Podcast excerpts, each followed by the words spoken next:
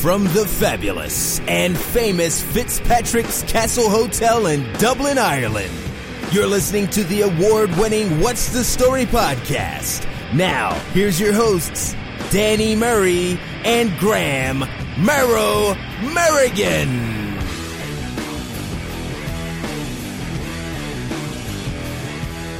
Hello and welcome along to chapter 58 of What's the Story podcast. That's my presenter voice. Straight off the bat. 58!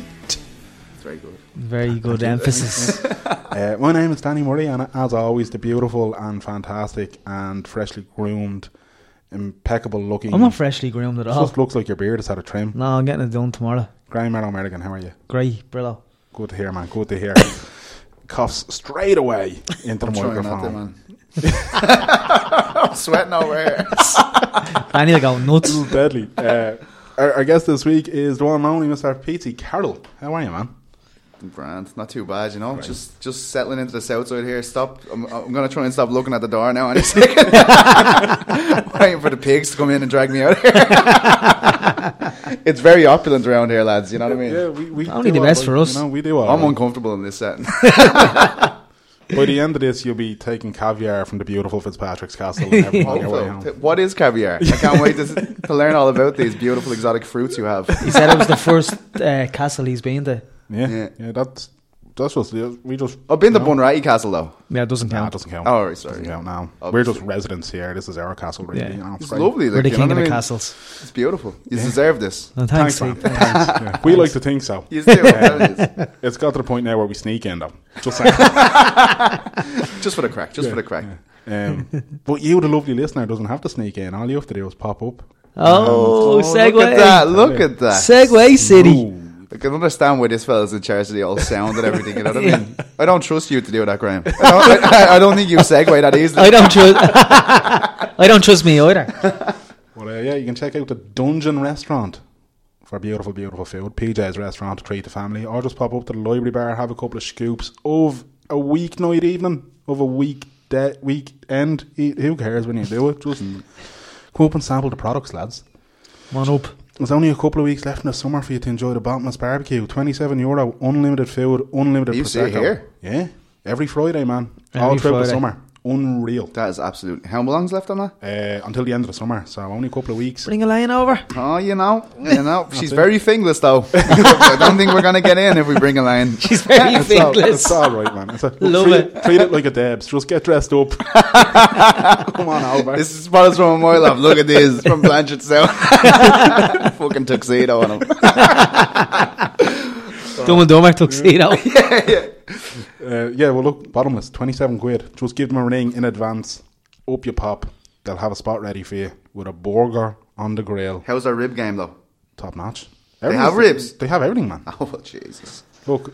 and I'm- So what else you want? And you know what, right? Some, ju- let's, let's just say you forego the barbecue. Skip the barbecue. and you go down into the dungeon for a beautiful meal down the dungeon. Haunting name though. Oh, man. Is it S and M kind of? Oh, But do you have someone spinning? wrong episode. If you go to chapter fifty-seven, Oh yes. Oh, segue, Graham Look at Merrigan. Zach, right? you can't do a segue, Petey. That's Oh, wait, one you hear one. the segue I'm going to go for later on. This is going to blow your mind.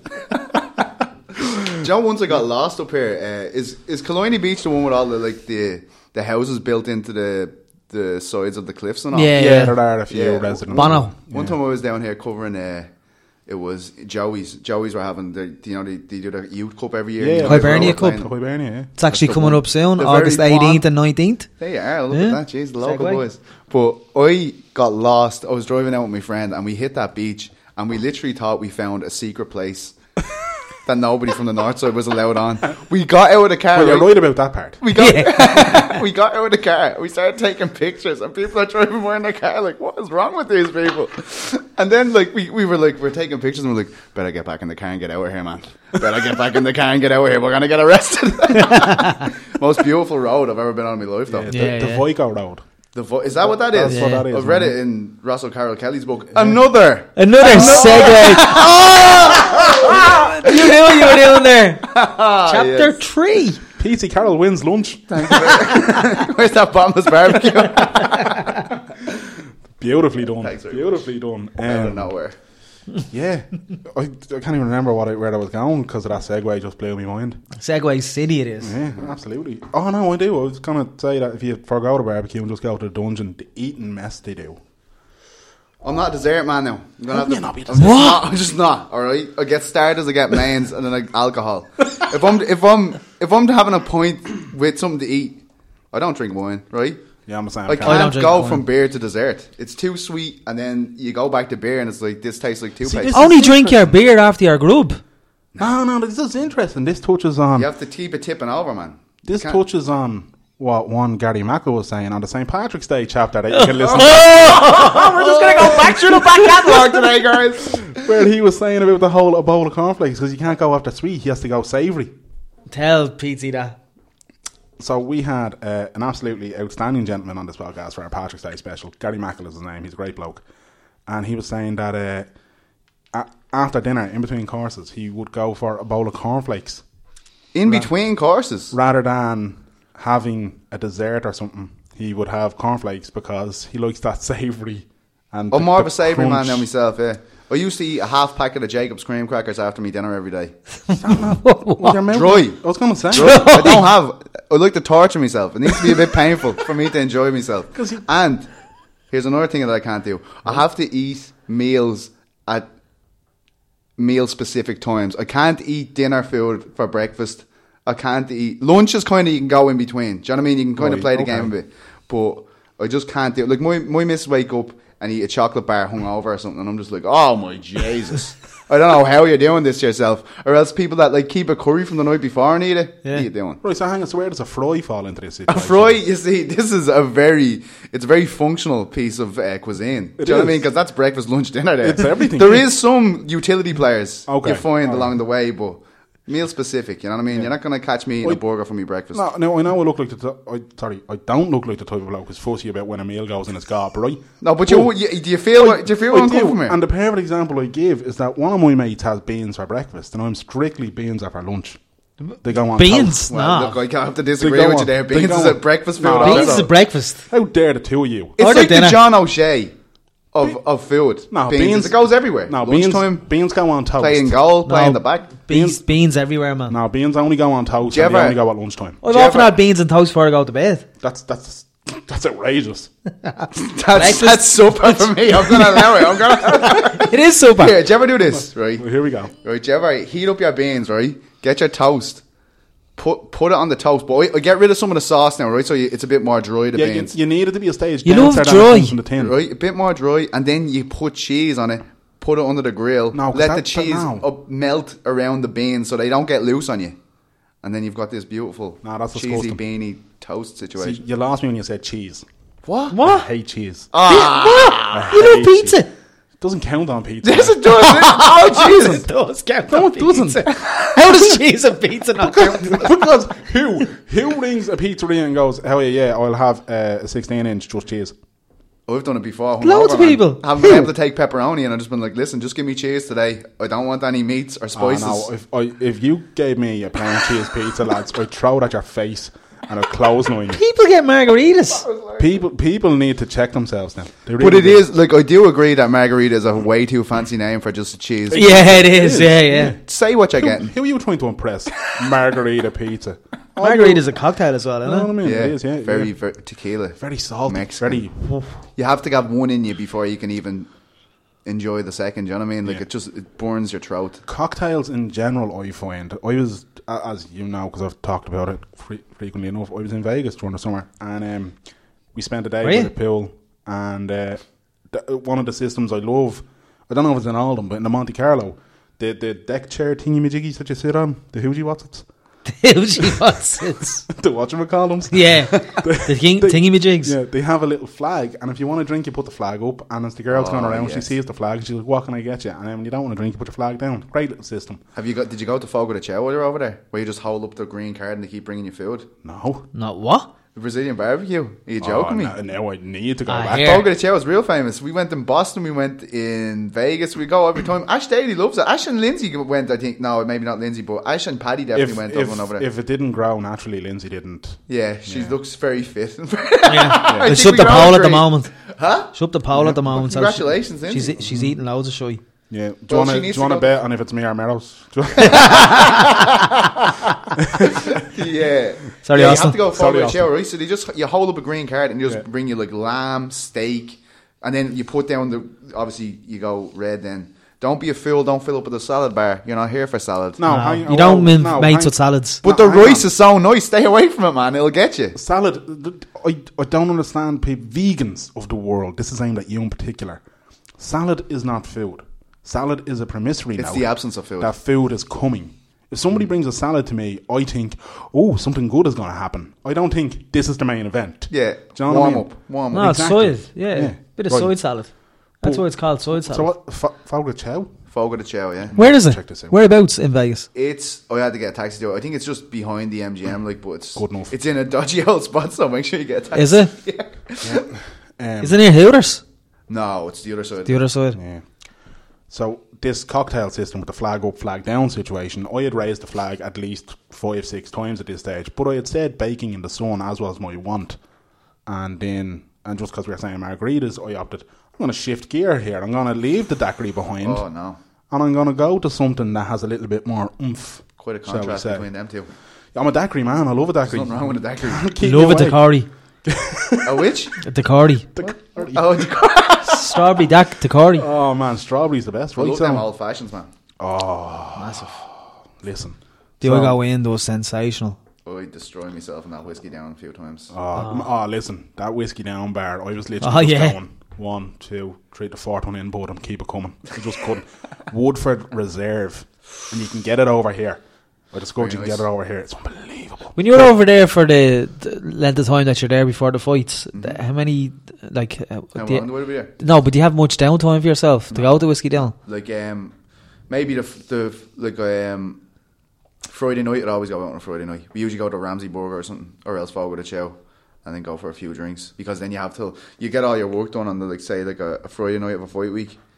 Uh, for, because I don't work for Sunday paper, so I, I don't have to write again for the papers on Monday. Right. So you get a nice gap there. Like so, say after the weigh-in, foil all your stuff. You're done about five, and then you kind of have till four when the event starts tomorrow. So you know what I Okay. mean. Then they give you free food, man. I wouldn't go if they didn't give me Oh, free food in beautiful. there. I love free food. Where's the free food? In the media Yeah, area. I try to like make back as much as the flights cost to Vegas with my food there. It's a good shit. What food you getting This, this 27 euro barbecue was right up your street. And This is what Here you know in what I mean. Oh, Fitzpatrick's Castle. I'm, I'm enjoying it. Is the food nice in the Oh for the yeah, media lads? yeah. They had they did one in the Cosmo. Remember they had an event in the Cosmo. Yeah, the ultimate fighter thing. that place is just ridiculous. They're bringing like beef out, you know, proper, proper like fillet steaks and stuff, sea bass, everything, man. You're joking me. Oh, stop! I destroy myself. People are like, here he goes. Watch Carol, there he's gone. And I'm, I'm going up there four times, and I'm going to enjoy myself. Yeah. And even if I don't like it, I'm eating it. All right, You I'll see, force oh, it down my The neck. nickname PT Four Times Carol could be great. for, for different reasons, you know what I'm saying? yeah, probably wouldn't be able to live up to the name. so just leave that alone. Just sweep that one under the carpet. But jump, jumping back to the story uh, of me and the cocktails, I necked that margarita because I thought, why not? Didn't realise margaritas were as intense as they were. They are. And then I thought, oh, do you know what? I feel like I'm getting a bit crisp here, and that margarita's after going straight down me. I think I'll have a little dip in the pool. Stood up, and then fell through, not onto, through one of the other deck chairs. Locked. Locked. I'd been lying down. I'd been lying down, so I had no idea that the alcohol had taken a hold of me. So Taking a hold of me. So up I sat with a head cleared on me when I was lying down, not a bother. The, the alcohol concussion. Gravity, gravity. When you're lying down, it clearly gone to my feet, it hadn't gone to my head, do you know what I mean? And then I stood up and everything just boom. And I stood up and I was like, Cubes, I'm going to the talking to my girlfriend. I'm going to the pu- timber. down I went through, not onto, through a fucking deck chair, man. And this wasn't like a material one. This was made of plastic. Oh, No, that So, was so you like the noise, the plastic cracking and all that. Made a bit of a Kind scene. of like one arm through it, trying to stand back up and all with a flip flop hanging off my feet. I can't walk on flip flops. I'm uncoordinated, and I'm trying to meander around to try and just get this chair off my arm and be cool. Crowd of people looking, Japanese tourists going, "Oh, free worry, look at him move," and I'm, I'm standing there just being like. It was that one margarita that done it, wasn't it? No, it was probably the seven daiquiris or something. But What's in margarita? You must have been like, why did I waste my money on all them daiquiris when one of these margaritas just dropped me? Oh. Yeah, it did. It proper dropped me. It was sensational. Carry on. What's in the margarita? Uh, I don't Tequila. know. Yeah, Is I it just- tequila? Yeah. Yeah, And Tequila let- crushed some sort of ice, lemon. lemon. and the outside of grass, gla- grass, glass, All has salt. Uh, all salt in it. The whi- the whiskey down uh, whiskey sours are amazing. Yeah, they're Yeah. ridiculous. Randy down. Why are you paying fifteen quid for them? I don't know, but Yeah. I'm still doing it. Still doing it at half nine in the morning. The only thing is that I find with a lot of bars in America, and Whiskey Down was guilty of it until I said to her, man, make me a proper one, please. Uh, they just use bitters. They don't make a proper Yeah, whiskey sour. Well, you don't even want them. The, the time you're waiting at them bars in America. Yeah, sometimes. Send one Irish man to that bar. Send one. He'll destroy the place, man. They'll never like. Oh, you just can't get over how terrible American barmen are. It absolutely upsets me. And we have to tip them. We're tipping yous. Come on.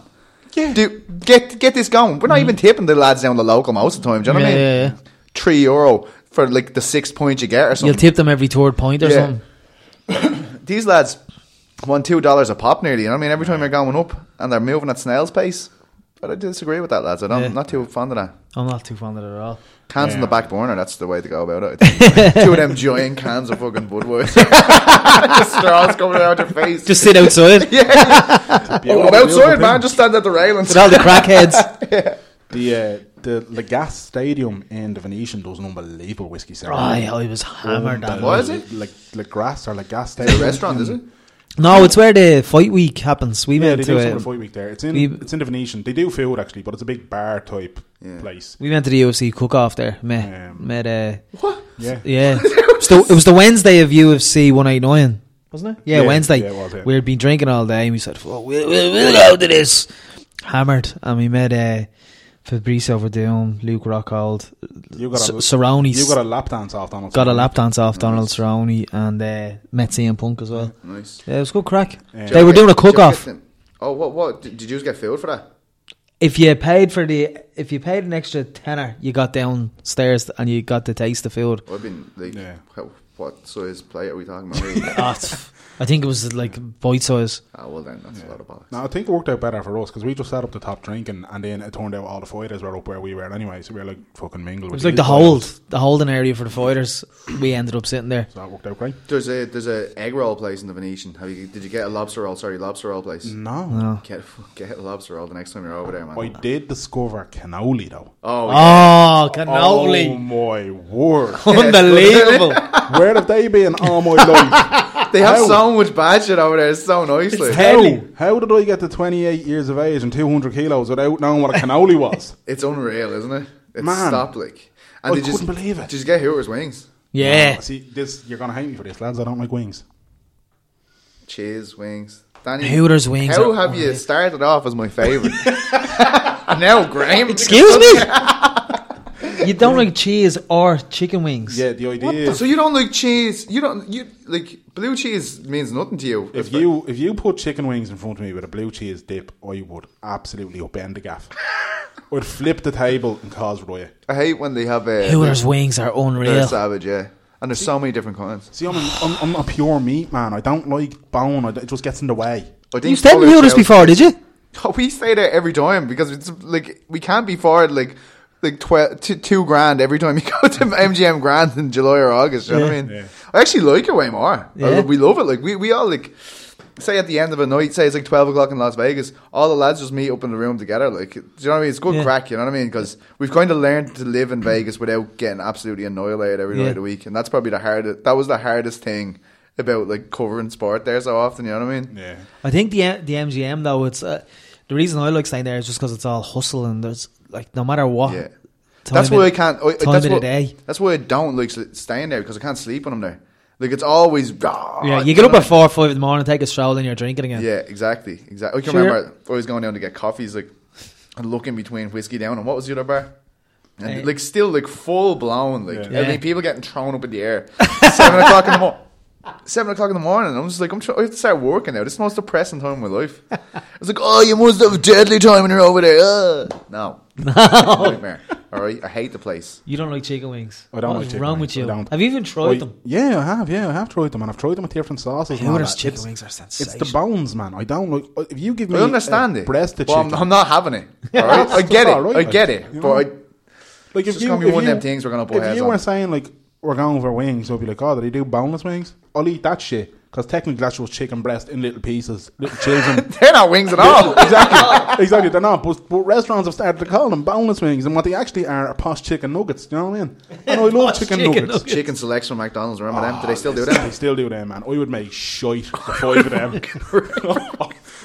Listen, you bring me to a drive-through, and I just five selects that barbecue dip and make a snappy. yeah, like I like to get the selects on the side. Do you know what I mean? Like the Big Mac meal and the selects, and then put them on the Big Mac. If Lindsay Doyle was still here, she'd be roundhouse kicking all of us stop. right now, man. As we were saying, her poor child don't even get it, get to taste the Happy Meal. Yeah. Yeah, it's tough. Like my brother, like uh, he just had a he had a daughter. Like so, was my first niece. that's right. Congratulations. Yeah, and um, That's when you blew us out the last time. where are you? I'm on the way home from hospital. I was, I'm not very good at remembering things, as I told you earlier. But uh, yeah, so he- he's kind of saying like, "Oh no, she can't have anything sweet." And I'm looking at like my brother going like, "What? You had lots of like, what? You're not exactly like the you know a You model didn't turn citizen. out. Yeah, yeah. Like you can understand what Lindsay like. She's carved out of wood. Like, like she's she's a proper fitness uh, guru. I can understand it in that sense. Yeah, she got me. She converted me, which in itself is a, an accomplishment. Like I used to be at Domino's meal deal for two for one kind of guy. Do you know what I mean? but like, Well, that's what you do. Like that's one is too small. One is a personal pizza. It's this size. right? It's the size of my little hobbit hand. And then you have your pe- you have your garlic pizza bread, and you eat them both, and you're just like that. Do you remember when Domino's first came? Yeah. They used to give you a Haagen Dazs with the with the Yeah. meal deal for one. That's fine. I can live I was- in that I world. was talking to somebody about this, and they were like, "That's a myth." I was like, "It is not a myth. And- it is absolute true." And it used to be a small pizza, not a personal pizza. Small pizza is two inches larger than a personal pizza. You see, we can live in that world. We can all enjoy ourselves. Don't be making it two inches smaller and taking the ice cream out of the equation. You're asking me to buy the meal deal for two. if I turned around to my girlfriend and said, "We're getting two inches less than our ice cream," she'd break up with me. It's been on. Ah, we need a soundbar for that. That was Thank God. She good. it was does not like we listen set to that up. this. That was so good. He did set that up. if she if she listened to this podcast, I would be gone. That's there's no doubt about it. Yeah, I'm the same with Elaine. Like I say awful things about her all the time about Fingless and Elaine, and she just never listens. Like you know what I mean? I just know she doesn't care about my career at all. So hang, hang on, your your girlfriend's from Finglas. yeah. So me and you both have girlfriends from war zones. This isn't Where- good. Where's your girlfriend from? Russia. We should fight them. We should fight them. for money. Like Elaine's in a bit of kickboxing. Do you know what I mean? But I know Cubes is just pure KGB. all right, so she's all Krav Maga. This is an interesting match. You can sell to the people. Two She's different got- styles. She's got Sambo down. Like, do you know what I mean?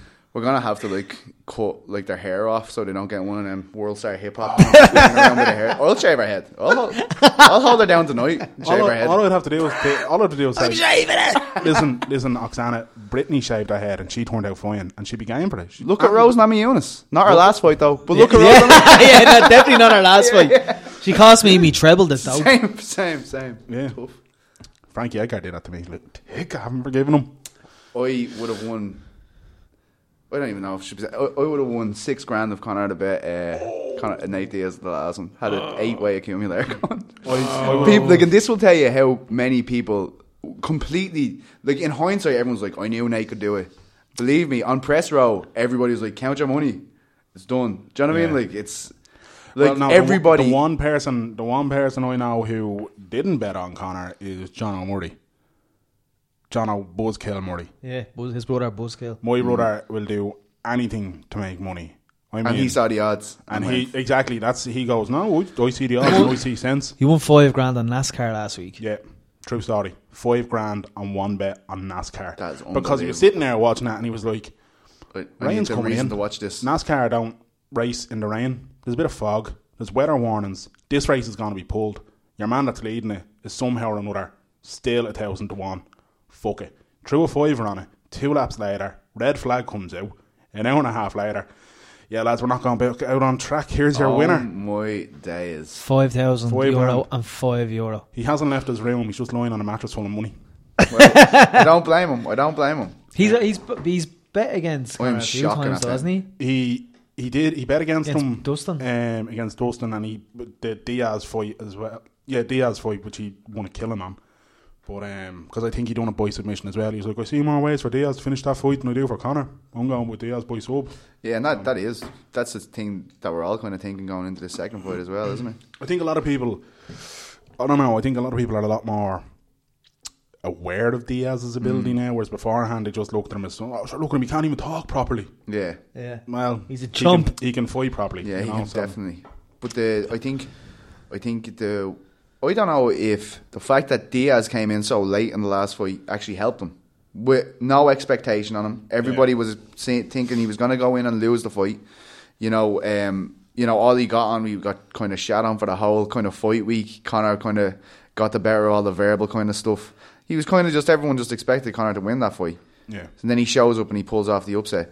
But now everybody thinks he's going to beat him. Mm. So, well, I think it's fairly even in terms of betting. But I mean, Connor's probably favourite. But Sly favourite. Yeah. yeah, yeah. so Diaz comes into this now with this expectation all of a sudden. Oh, he's the guy who bet McGregor. He's going to shut his mouth again. He's going to do. And so many people that hate Connor are like, you know, oh, we love Diaz. We're Diaz fans. It's not really because they're Diaz fans, because they aren't Connor fans. A lot of them, you know Yeah. what I mean? Yeah, yeah. So then he has that expectation. I think that that could change how he feels going into the fight. You know what I mean? When he's kind of had Connor in his head now for a full camp. You know, it's like Donald Cerrone talks about it an awful lot. That's why he likes taking, uh, you know, short, Short notice fights. fights because he doesn't have to think about it. Yeah. But The only thing is, is that well, here's do you think? I think Connor can improve in a in a long camp for this fight. Do you think Nate can improve?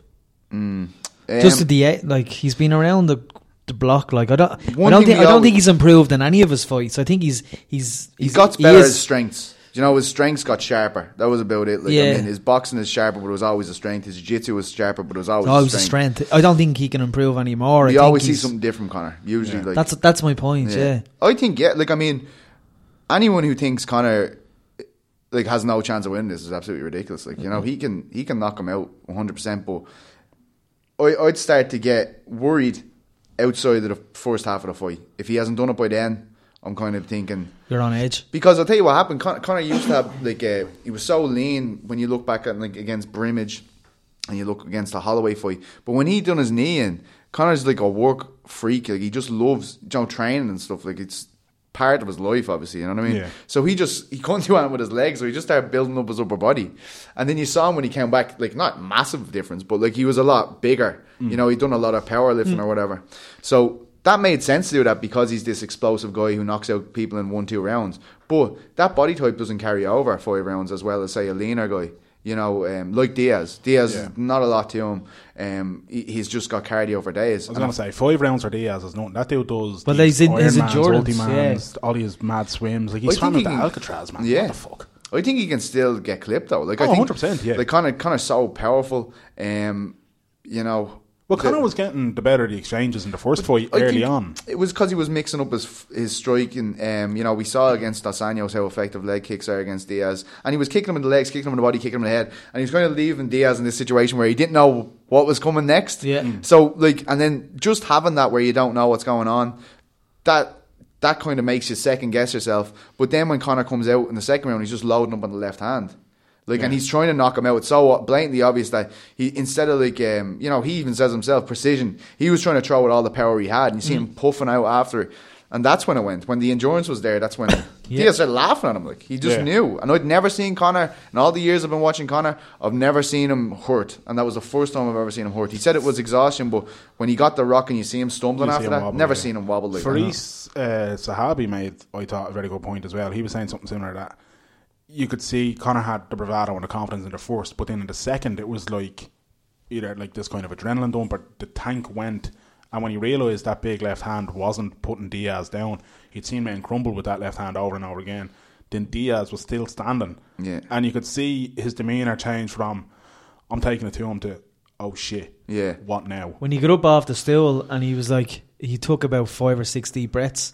And he said And all I'm day. Mm. like, I was like, oh, that's Yeah. that's not good. Yeah.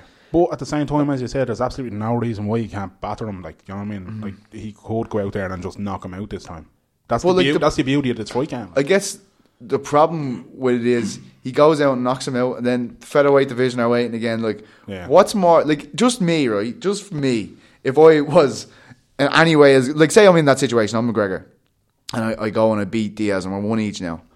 Like, where's the pull for me to lose 25 pounds, go back to featherweight, and then eventually fight this trilogy fight that he's already talked about before the actual second fight has happened? You know what I mean? So, if the money is there to fight Diaz again for a trilogy fight, it's gonna be like, and it will be. There will be interest if he beats him. One hundred percent interest. So f- why would he? You know, why do you lose thirty pounds or whatever it is and drop down again? It's just, Yeah. it's like, is the juice worth the squeeze now? Because I'm sure Connor can get paid in any division. Yeah. Do you know what I mean? Like, Yeah. I think the championships is important for his brand. I think it's important for him, his brand, that he has a belt associated to his name, and he rightfully won the belt. Did something to the a long-standing champion that no one has ever been done before. Um, I think you know he he is deserved a champion, but um, I can see the featherweight division kind of getting obscured again if he wins. Yeah, I I think one of the, the interesting things though is that you have the situation there with the featherweight division that Jose has bet everybody bar Connor. Like there's nobody in that featherweight division really. Maybe you can make an argument for Max Holloway, Mm. but then Connor's bet Max Holloway. So and I know it's Max Holloway's you could say improved or whatever since then. Yeah, he's but brilliant. yeah. I just besides the rematch with Jose, I'm kind of sitting there and I'm like, Connor's future isn't at 145. I don't think Mm. long term. So then I'm kind of saying if it's 155, what are the fights at 155? All right, maybe the trilogy fight with Diaz at 155 rather than at 170. Alvarez is Or- perfect. Neither, I was going to say Alvarez to me. If I were Connor, I'd be saying that's the fight I want, Yeah. not the 145 for you. With maybe an eye on the fact that if Khabib gets that belt, that's a much tougher fight to win that strap.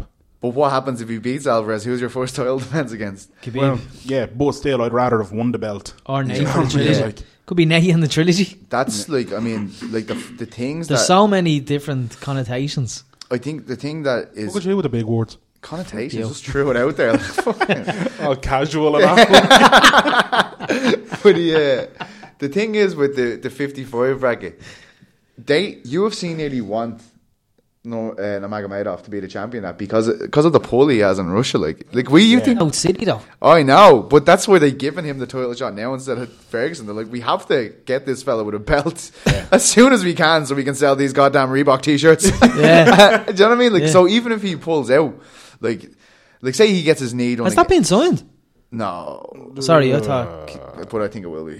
Khabib and all the Did Alvarez. he get indications- signed? well, put it this way: if they've signed Oh, Ferguson, they to done fight Ferguson, that's Castanos, right. Yeah, 100%. then, you know, I'm a bit worried though. Are they holding out for the, the winner of next weekend's fight and then going like, yeah. Well, we'll see what happens. Because remember, you have to remember, like this is people think I'm crazy when I'm saying this stuff. You were there. You were at the press conference when he the, Dana White's going, "Oh yeah, if he beats Nate, yeah, we'll give him Robbie." Robbie Lawler, yeah. At two Why are we hundred. here? Why are we at welterweight, lads? What are we doing up here? Oh, the first place. Do you know what I mean? I was like, I was like, Robbie Law, what the? What Well, these people's souls. Don't uh, uh, no, like, and I think, like, honestly, I think he said that because Robbie Lawler's a better style matchup for most people at welterweight, like for Connor than most people at welterweight, and exactly like you're saying now about Eddie Alvarez. Eddie Alvarez is a good fight for Connor at lightweight with him with the belt. Mm. Yeah. So Whereas Khabib is not. yeah, no, Like- no, he isn't. Well, He isn't. Khabib can't stay fit.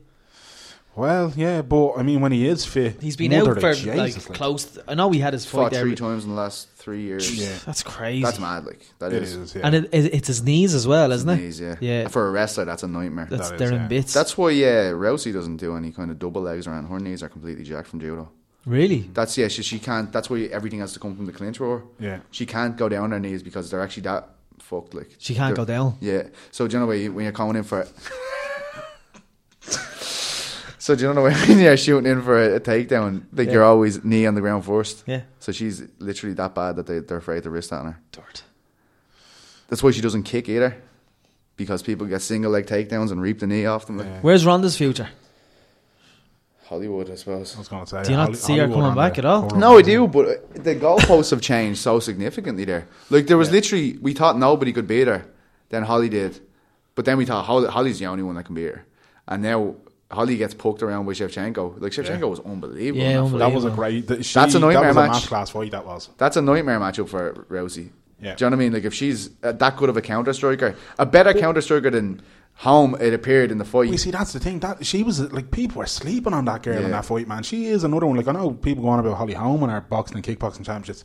Valentina Shevchenko is another one who has what fifteen Yeah. kickboxing world titles. Like, Yeah. And I was sitting there, I was like, why are people sleeping on this? and girl? then Like, there's then there's Nunes, top of the division, absolutely starches Misha Tate. But Nunes, I think, is guilty of. She's one of them. Like in the first round, she'll bulldog. Someone. Yeah. But if you get past that first round, she's like, oh fuck what? Yeah, Yeah. She, don't, she doesn't know Pat what to do. Like. Zingano. But I I wouldn't put my house on Rousey beating uh, Nunes. Oh no, I wouldn't do that. No. Like any of them, but like say last year before, like say back in November before she fought Holly.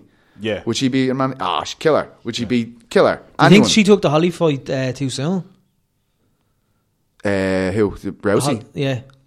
She she had fought like three or four. Mm. I was times. surprised she got it. Do you remember at the time everyone was expecting the trilogy, uh, Misha Misha. Tate, Yeah. Yeah. and uh, I thought that was a good time to do that. Um, but they obviously thought Holly home, and they they must have been thinking, you know, like you know Holly hasn't been that that impressive in, in these two fights, like you know, ho- like they That's exactly what I was thinking. Do you know what I mean? going into Be- that fight. like, and then she said, "Oh, like I was saving her for this," and then you see her fights after, and you're like, "No, you weren't. You just she just ran at you with her hands down." I'm sorry, like Yeah, that's yeah, what yeah. happened. You know what I mean? I love Rousey fights though. I, lo- I love the feeling of a Rousey fight. I think she brings something completely, completely different to the to the table altogether. But I think for the diehard fans, uh, they love the way the strawweight division is now. Like, do you know, it's so open, it's mental. I love that. Um, Bantamweight. yeah, love it. Bantamweight female divisions and strawweight divisions. I love them both at the Oh, moment. yeah. So it's like for the people who only tune in for the odd pay per view, like that's where it's going to be missing when Ronda Rousey doesn't have a belt. Yeah. And who do you put her against? Who do you bring? Who That's do what you I'm bring- saying. Who do you put her against? Well, in my head, if you're Tate. not go- if you're not going to put her in for the title, you go for the trilogy with Tate, and Yeah. the winner gets a title shot. In in my Or is head, the home fight the wise fight to make now with her coming off a loss because that sells at any time because she's the girl who better. Home has proven to be a bit of a hit with the TV viewers in America as well. yeah, Yeah. But I think the the thing about home and it's what you touched on there a second ago, PT, because even going into that Rousey fight, I was like, her two fights in the UFC so far have been pants. Oh, she was Hands- different. She huh? has not impressed. to She never had a, such a willing dance partner. No. Do you know that and was then all abs- of a sudden, Ronda comes out like a fucking mad thing, and Holly just looks like this ghost. She goes full Matrix and just destroys Yeah. her, and you're like, "What the fuck just happened?" I'm very surprised that Rousey's st- still with. You know what I mean? After that fight, like I just felt the clamoring was so much that she was going to leave, and the fact that there was no Plan B, and the fact that Plan A was something that catered to Holly Holmes' game so well. But even like- Ronda's ma came I out was and going to was say, like, it was a horrible lead up to it for her. uh, uh, "Ronda's ma coming out and being like, she needs a new coach. This guy's a fucking joke." yeah, And like, and her Horm- ma's a certified badass. I was Like, gonna say, her ma's no joke. Her ma's like, she was in the Olympics as well, was she? Or she won the World I Championships. think she won. She won. She was the won the world. first American woman to win the judo world championship. I don't think she's won the Olympics, but she Mm. Right. definitely won the world championship. And she's a doctor. But but You know, right, man. wasn't like in in Ron judo. Uh, what's judo? Jean Jean LaBelle. Jim, Jim LaBelle Jim LaBelle. or Jean LaBelle. Jean Jean LaBelle. LaBelle, yeah. He um he wasn't in Ronda's corner. He wasn't in Ronda's corner la- that last fight either. he kind of just said, "Oh, I can't make it out this time," or whatever. You know. That was Australia, uh, the only. Australia was a long way. That was the only far. Sorry. Don't blame him. yeah, that was the only fight he wasn't there though. Did you ever hear the Jean LaBelle story about him making Steven Seagal piss his pants? Yeah, We Brilliant. Very told good. it on the show before. Did I? Yeah. All right, my bad. Never mind. really killed his joy there. I Does, think doesn't he? Yeah. Danny couldn't wait to tell us again. Tell it again. No, no, I won't. go listen. Go listen to all the old episodes and find it. I can't remember which one it was. Yeah, they're gonna wait. Long story short, Steven Seagal was like, "No man can choke me out. No, no, it's impossible. Like, I don't believe it. I don't believe it, and all this." So LaBelle was like, "All right then." So LaBelle gets him in a chokehold, chokes him out. Seagal pisses himself while he's unconscious, and then apparently wakes up and he's like, "Told you."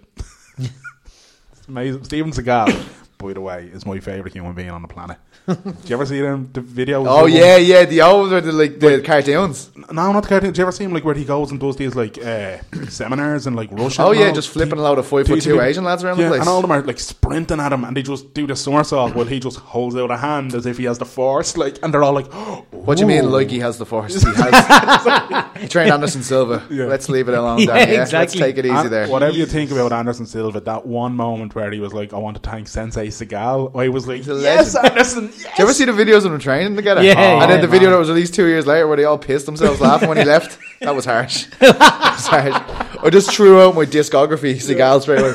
No, I can't even look at you. I think we out of Machida name dropped him as well before. The just- front kick, they both when they That- both won that's- with front yeah, kicks, they were like, yeah. "Thank you, Steven Seagal." yeah. and he fuck, he came out and he's like, "Yeah, no, it was yeah, I thought about fair it. play to him." with his dyed black hair. Yeah, yeah. Do you ever watch Lawman, his series where he is the sheriff of uh, some place in Atlanta? No. Oh my god, he switches accents depending on what race you are.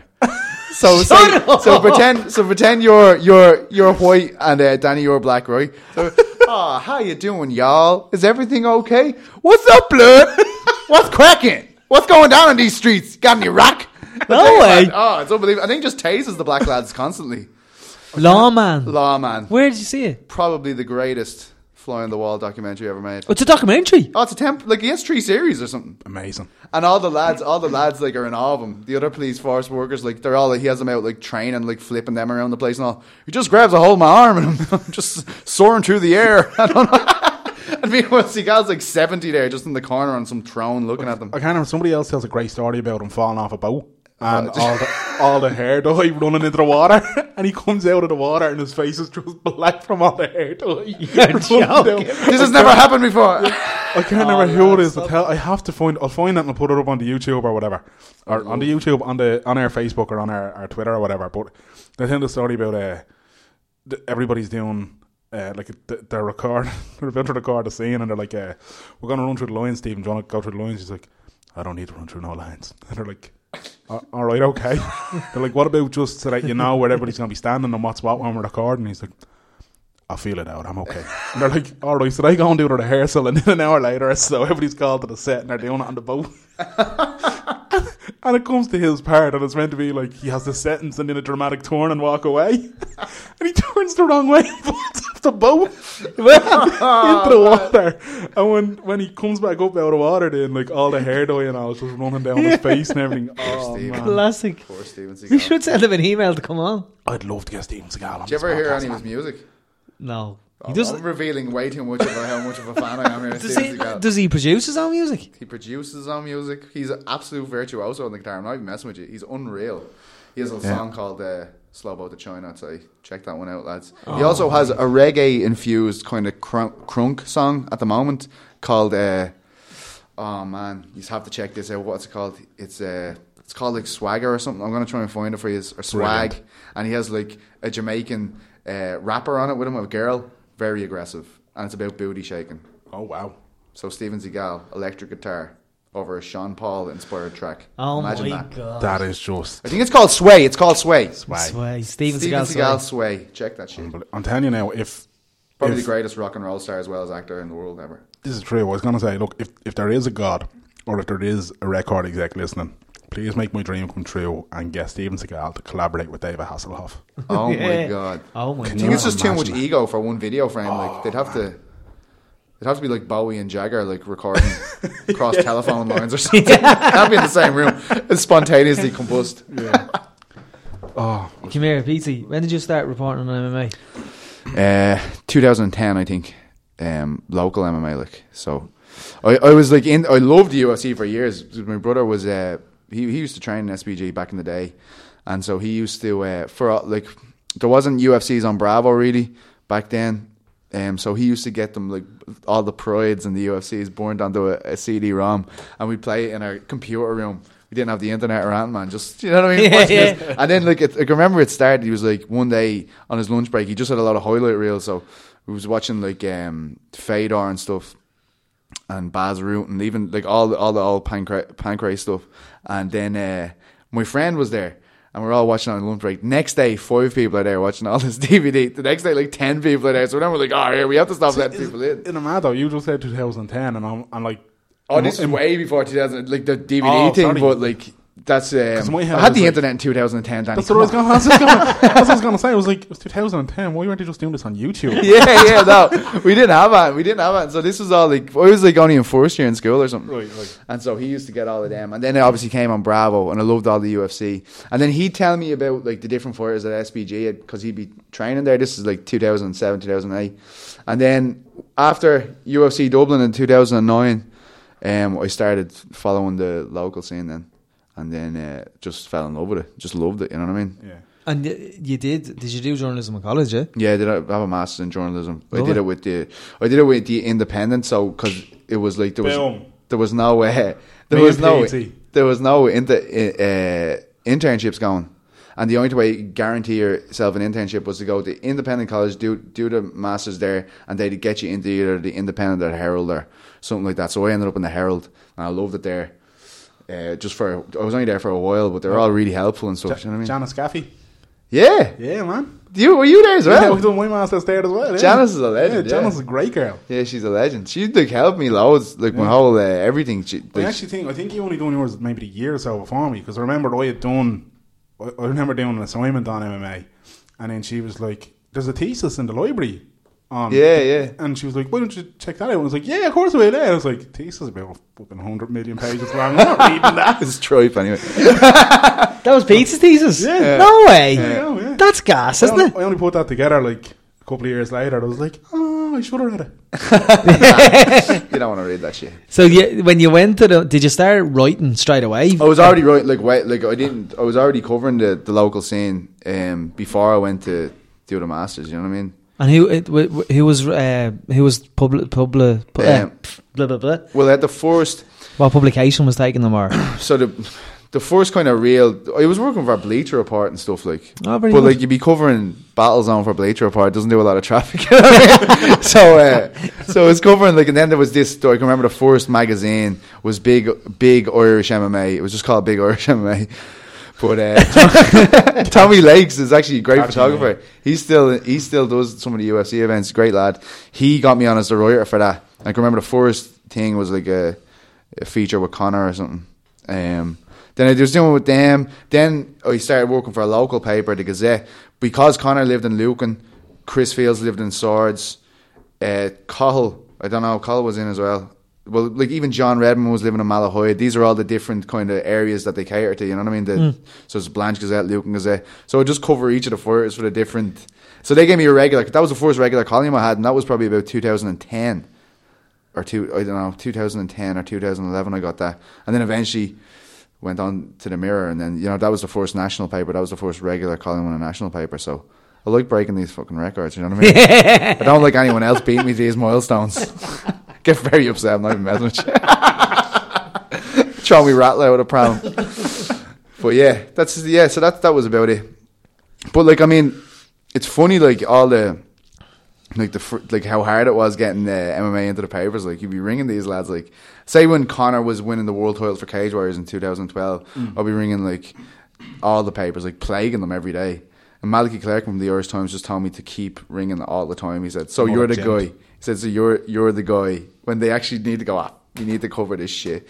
Who was that dick that keeps ringing? Ring, do you know what I yeah. mean? So that's I just kept on going, and they'd be like, "What? What are you talking about?" And I think I think one time they put me on loudspeaker and they're all laughing because I was like, "Well, you get into a cage, fight each other, kick each other in the face," you know. so, they, Really good. so you had to Who's laughing explain now, though, Pete. What? Who's laughing now? Yeah, they are. you had to, you had to explain the sport to them did you is that what, was that what you're yeah, saying? yeah. they put you on loudspeaker But so they all the, the only kind of the, a lot of the the ideas people had over here at Cage Point was all like from that episode of Friends, nearly. I Oh, always yeah. think that a lot of people back then used to be like like the thing in Friends. Yeah. you'd be like, "What? Oh, kind of." yeah. So they like your man in the episodes like spinning someone around like in the with WWE E moves and also. Like a lot of people used to say that honestly, like we oh the friends thing, and you're like yeah okay, yeah, that's it. Hundred percent. Yeah, like the friends thing. you know what I mean? It's funny, and then that was a funny episode actually so that, yeah, they were actually the, the Mirror were the only people to carry the. the Wonder why that was. a report on the the uh, Connor's first fight in the UFC. They're the only ones who covered it. Like they, a lot of people covered it afterwards, obviously. Yeah. But they were the only ones who did a preview, breakdown, of brimage, whatever. You know what I mean? But so like they, they were really good to me. They were- so I still always do stuff for them when I go away. You know what I mean? and did anyone take did you did anyone take on the cage warrior stuff Uh, just the Gazette. I only ever do that for the Gazette. yeah Um, yeah, it's- it's like and as well, like at the, I, I never thought like even then in 2012, I never thought it could be my full time job. Yeah. So like some of them I just wouldn't get like a lot of Cage Warrior shows I just wouldn't get credentials for because I wanted to go to the show. Do you know what I Yeah. mean? Knowing that the paper won't be out till next Thursday, like I don't have a deadline here. I'm going to go out and watch the fights and enjoy myself. You know what I mean? So that was It's kind of like a free coincidence that ended up being my job, to be honest. Just got to a point where I was in another job and I was actually spending. I'd go to there to eight to four, and then I'd get home and I'd work from five to maybe two o'clock in the morning, and then go asleep, get up again, and Go just you to know work every eight to day there was four. no break. So I was like, I, I, I enjoy doing uh, writing about MMA more than I do fucking writing press releases for these lads. You know what I mean? So, so that's what I just ended up leaving. leaving the job. To, Even my full time job, yeah, to do that. Like I made sure I could, you know what I mean? Like, yeah, yeah, yeah. But like I was never f- like I'm not flush or anything, but like it's just you know, not going to work every day is fantastic. When you went, But it's a nice custom suit that you're wearing. You know? Keep having it up, keep having it up. Those diamonds, Peter. They're marvellous. Yeah. when when you did the jour- the masters in journalism, you, you want obviously you wanted to be a journalist, but you never you didn't want to necessarily report on MMA. Um, I, no, I didn't Just because you became a fan, everybody like like, I was always a fan of it, and like every time I was put into a national paper, like I'd be trying to like, do you, do you want to on this blah blah blah this weekend, Anderson Silva, like anything, you know what I mean? Like big, this is big stuff, like and all. They were just pissing themselves laughing, do you know what I mean? But they're all really good to me, like, do you know what I mean? Yeah. They were- Yeah. Like I was, I was reporting on football, Premier League, went across to the Manchester, covered a game. Uh, it was actually Robbie Keane's last game for West Ham. Do you remember he was on loan to Oh, West yeah. Ham for a while? Then I didn't actually get to interview him because I was incapable of doing my job back then. really? Yeah, what yeah. happened? I like standing in the tunnel with my dictaphone, just walk straight by me. Is that what happened? yeah, I swear to God. Hey, Rock, man. So what did they say? I had, I went with this. They won this. They won this thing. Uh, it was like uh, all the best under 11s. so they had these kids. I had to travel with these kids. I was on a bus full of under 11s with our mas. And then I was like, "Is this?" I, thought, I, I imagine like me, like in first class on a plane or something. When they asked me to do this, next one I'm sitting up the front of the bus talking to the bus driver, kids singing in the back. You're, me- you're messing. I remember, oh man, it was like it was like the Hibernia Cup or something. Do you know what I mean? That's what it was like. Ah, and it was yeah. I can just remember going, maybe this football crack. Oh, that is hilarious. yeah, yeah. So yeah, that's what happened there. So what did they say when you didn't get the word of Robbie? I didn't get paid for that. I mean, but like, I didn't, didn't do get my a job. quote. I did do my job.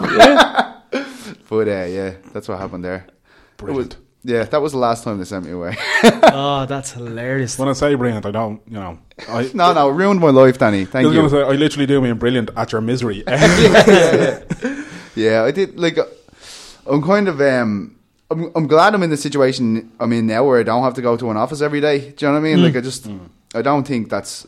I don't think for Emma. Like, I don't. Like, I know, say, the likes of Paul Lowry goes in and, like, you know, that's actually working really well for him. Do you know what I mean? Like, that's where he. Like, but I just. Which I, mean he goes into an office. Yeah, you- like, he works for the 42, so yeah, he's in yeah. there. So that's full time. Yeah, yeah. Like, and I'd say there's a lot of perks to working full time. Do you know what I mean? Like loads that you don't get when you're when you're going to self employed. But um, I just I don't know. When I was in offices, I just felt like I was pissed off all the time. Do you know what I mean? I was real irritable. You weren't doing what you wanted to do. Maybe that was it more so. Yeah, but I just I didn't enjoy the office. Mm. What were you doing in the office? I was writing press releases.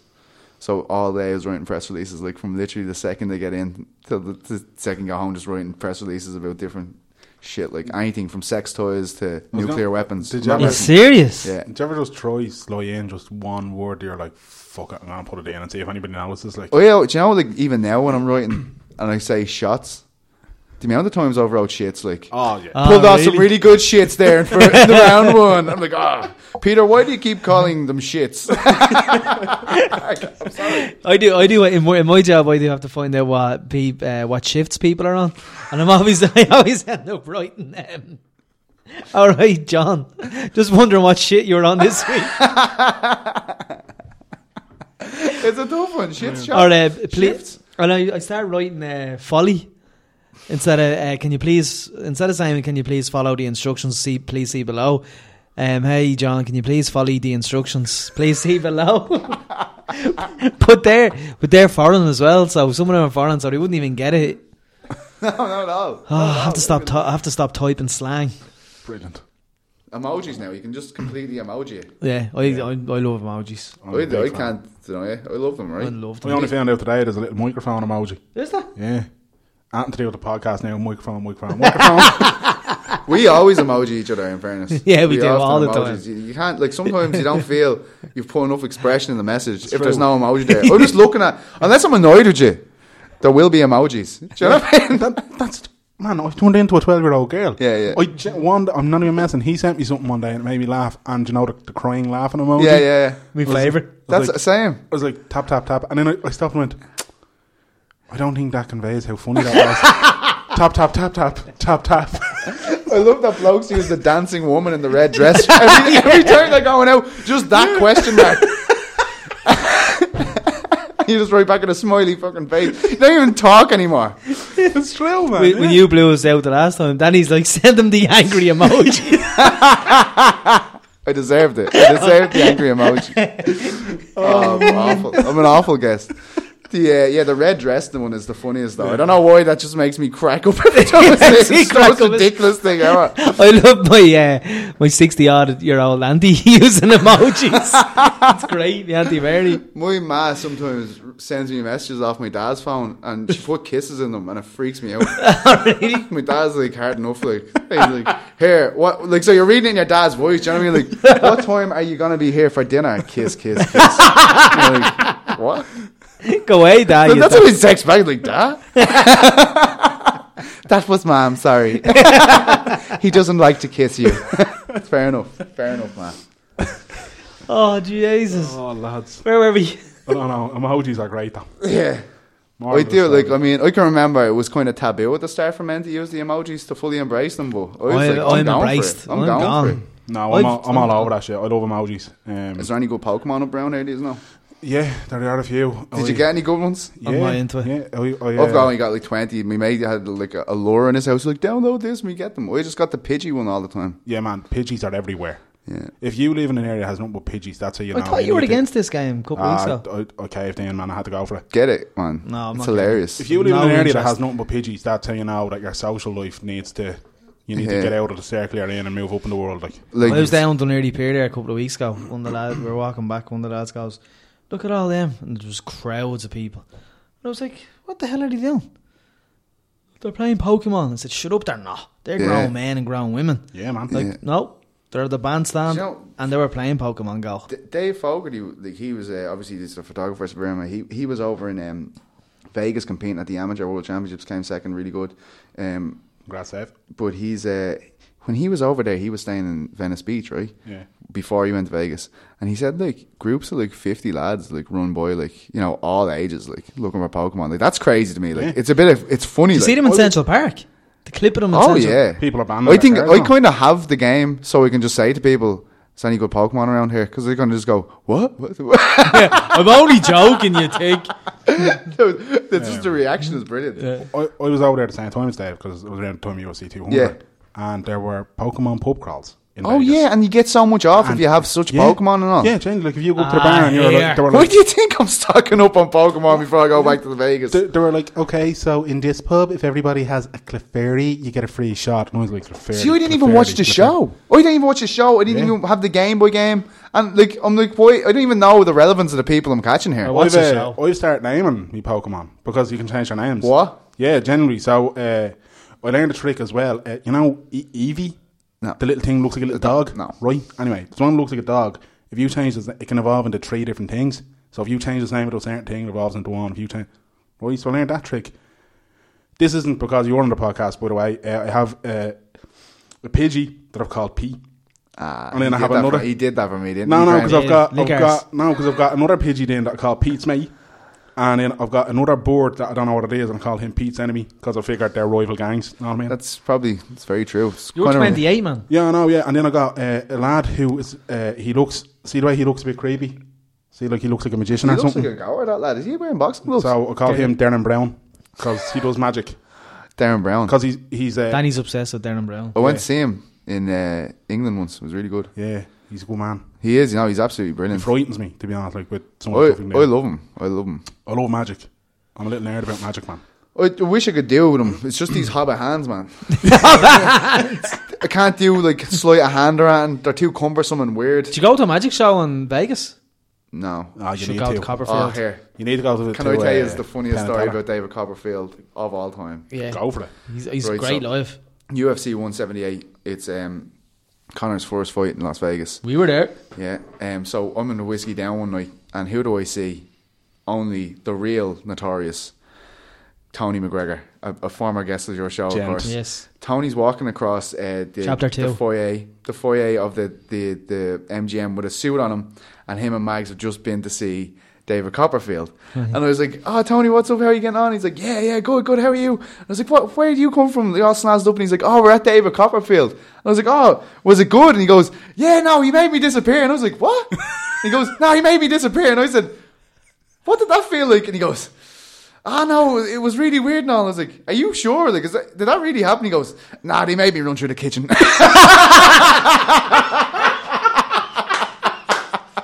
he's a legend, man. He's, the, he's one of the best people in the world, man. Bit of crack. He's always like constant love crack.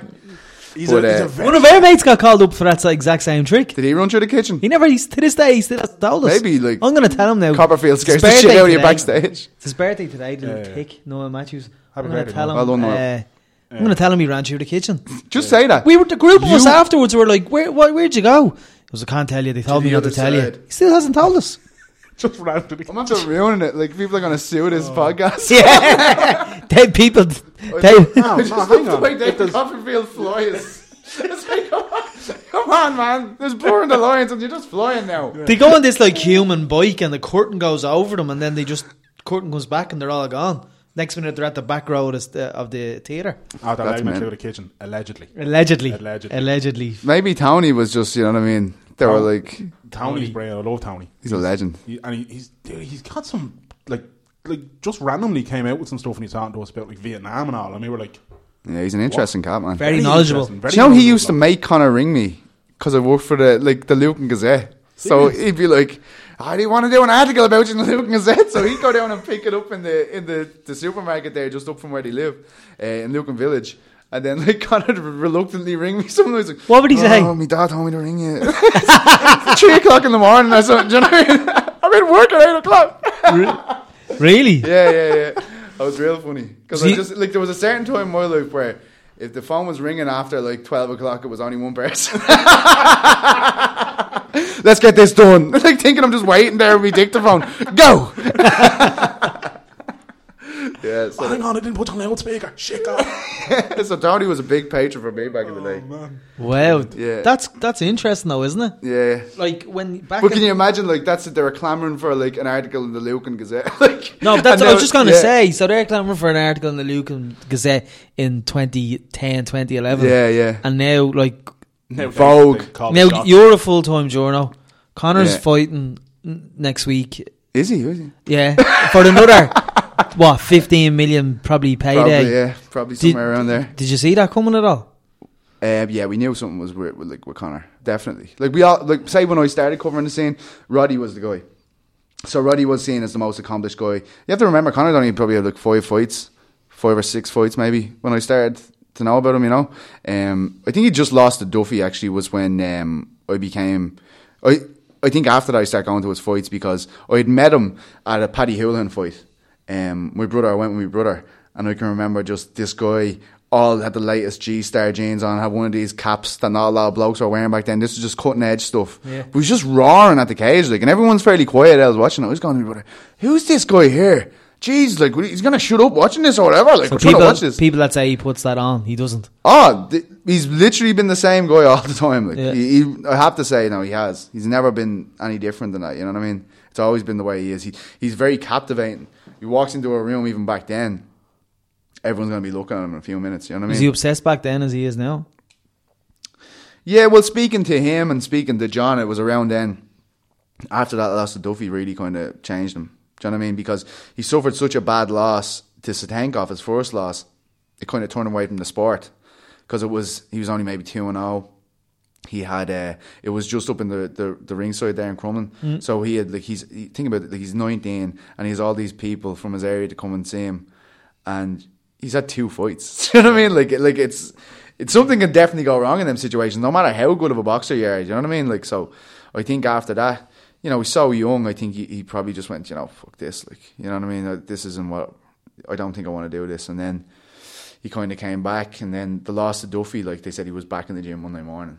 and he was g- making people constantly put him in that head and arm choke that, that Duffy tapped him out. with, Really? Like, just to just to like he'd never gonna happen to me again. So that's really interesting. Do you know what I mean? Like Yeah, that's that's yeah. so like and that's why this fight is interesting. This is another loss. The losses have been so different the two times it happened. Yeah. But like from the outside looking in, you'd have to think it was more Joe Duffy kind of response than Artem uh, uh, Artem Satankov. You know what I mean? How, how I I don't take I know I'm just a fan, but I don't take the Nate Diaz loss that serious.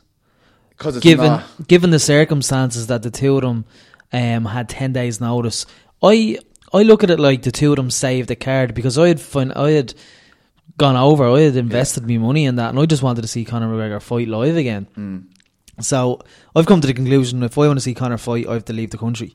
So went over to that, and I was just glad that he was fighting. Do you know what I mean? Yeah. And a ten day notice, the two of them had feck all prep for each other. Yeah. And it's just like, well, look, they saved the card. He he lost. He lost. Like Yeah.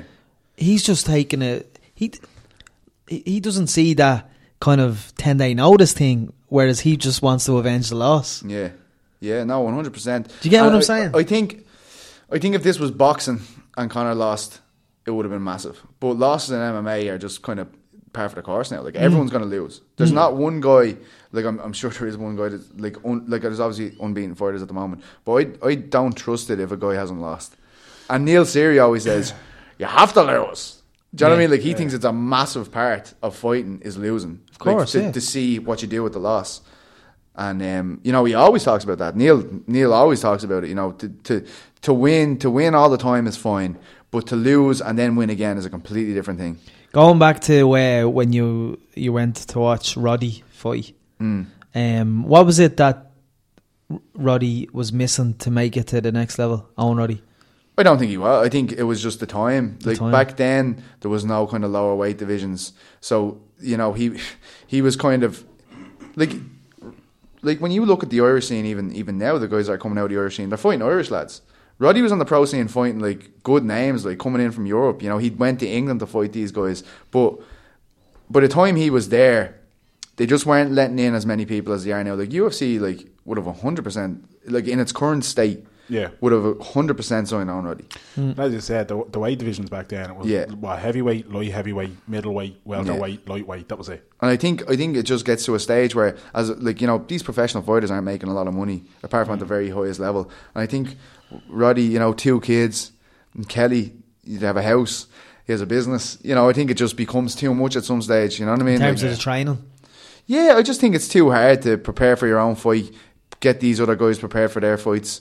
You know what I mean? And I think I think he's a brilliant coach. I think he's brilliant. You know, honestly, like I think like even the guys I know that work with him, like Ryan Curtis, he's one of the most promising young fighters in Ireland. Absolutely amazing. He's actually over um he's over training with Team Alpha Male at the moment. Really? Yeah. So he he's coming back to fight on Bama. Like uh, I I have high, high hopes for Ryan Curtis, like in, in terms of like the future. I think he's amazing.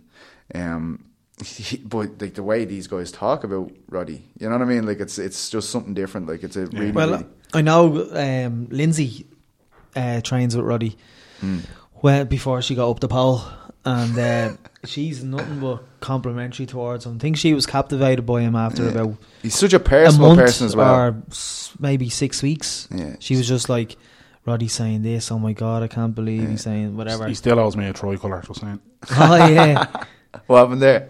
He after the uh, was it Poirier or Mendes? Mendes. Um, no, it's Poirier. It was after Poirier fight. Uh, yeah, it was definitely because Mendes is the main event. Oh, yeah. So it was after the Poirier fight, and I think it was just before Mighty Mouse was fighting, and uh, Roddy because we were sitting on fl- a floor seats and I was right on the the beside the walkout like. And Roddy just came running down, and uh, he was looking in the crowd and all that, and then he just seen my flag, and he's like, "Can I? Uh, Connor needs a flag. Can I and I was like, yeah, here. He's like, I'll bring it back to you. And And, not like, trust it a was- man from Ballymun when he says that. And, like, and he just kind of stood there looking at me for a minute. And I was like, Don't hit me. I was like, "Oh, all right. And he just took it and goes, uh, yeah. And he just legged it. so, uh, There you go. He does all your there you trigger. go. So he owes Own me- Roddy, that is an you're an absolute disgrace. Yeah. All right. Yeah. And then he tweeted him. We did. I You And he think. should. s- And he Yeah. said, "I'll give it back to you."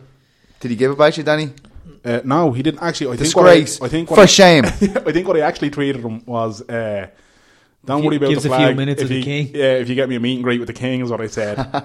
and uh, he was like, "Yeah, I'll see what I can do." So he sat by my phone That was the end of it. for my last day in Vegas, being like, "Any minute now, any minute now, my little my little private message is gonna light up on Twitter. come on, Roddy, come on." Reminds me of trying to get an interview with him back in the day. I need to sleep.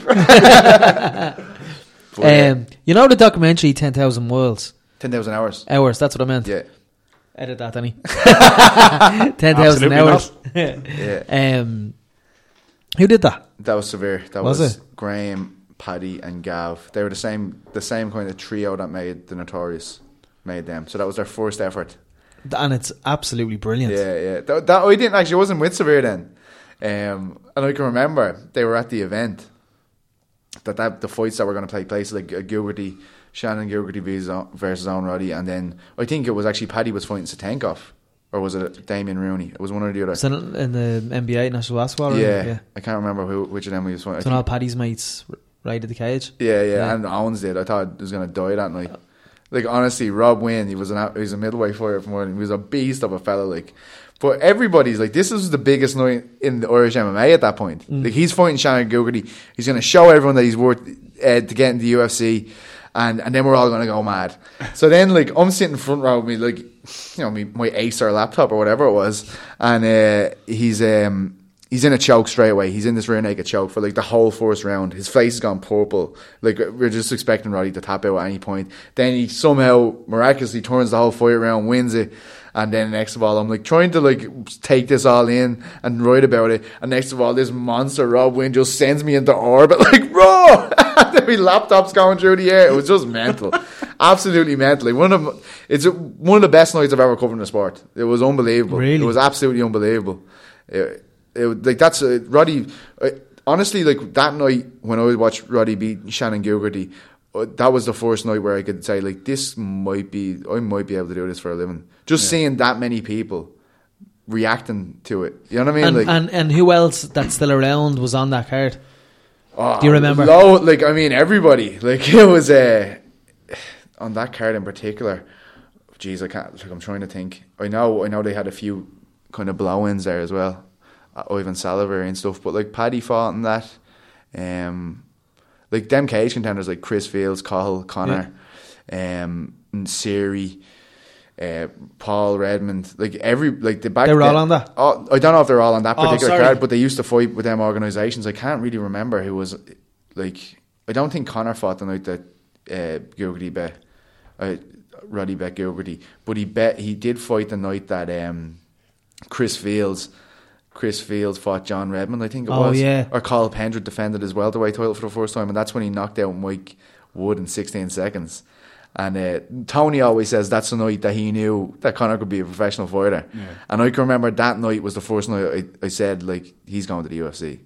Connor, like, because it was just like 16 seconds, annihilation, and then just the swagger of him. Like, when I saw him in there, I'm like, nah, he's a superstar. Like, he's already a superstar. Do you know what I mean? Yeah. And then like he just started. Then the next time he fought, he knocked out Parry Darty in like four seconds.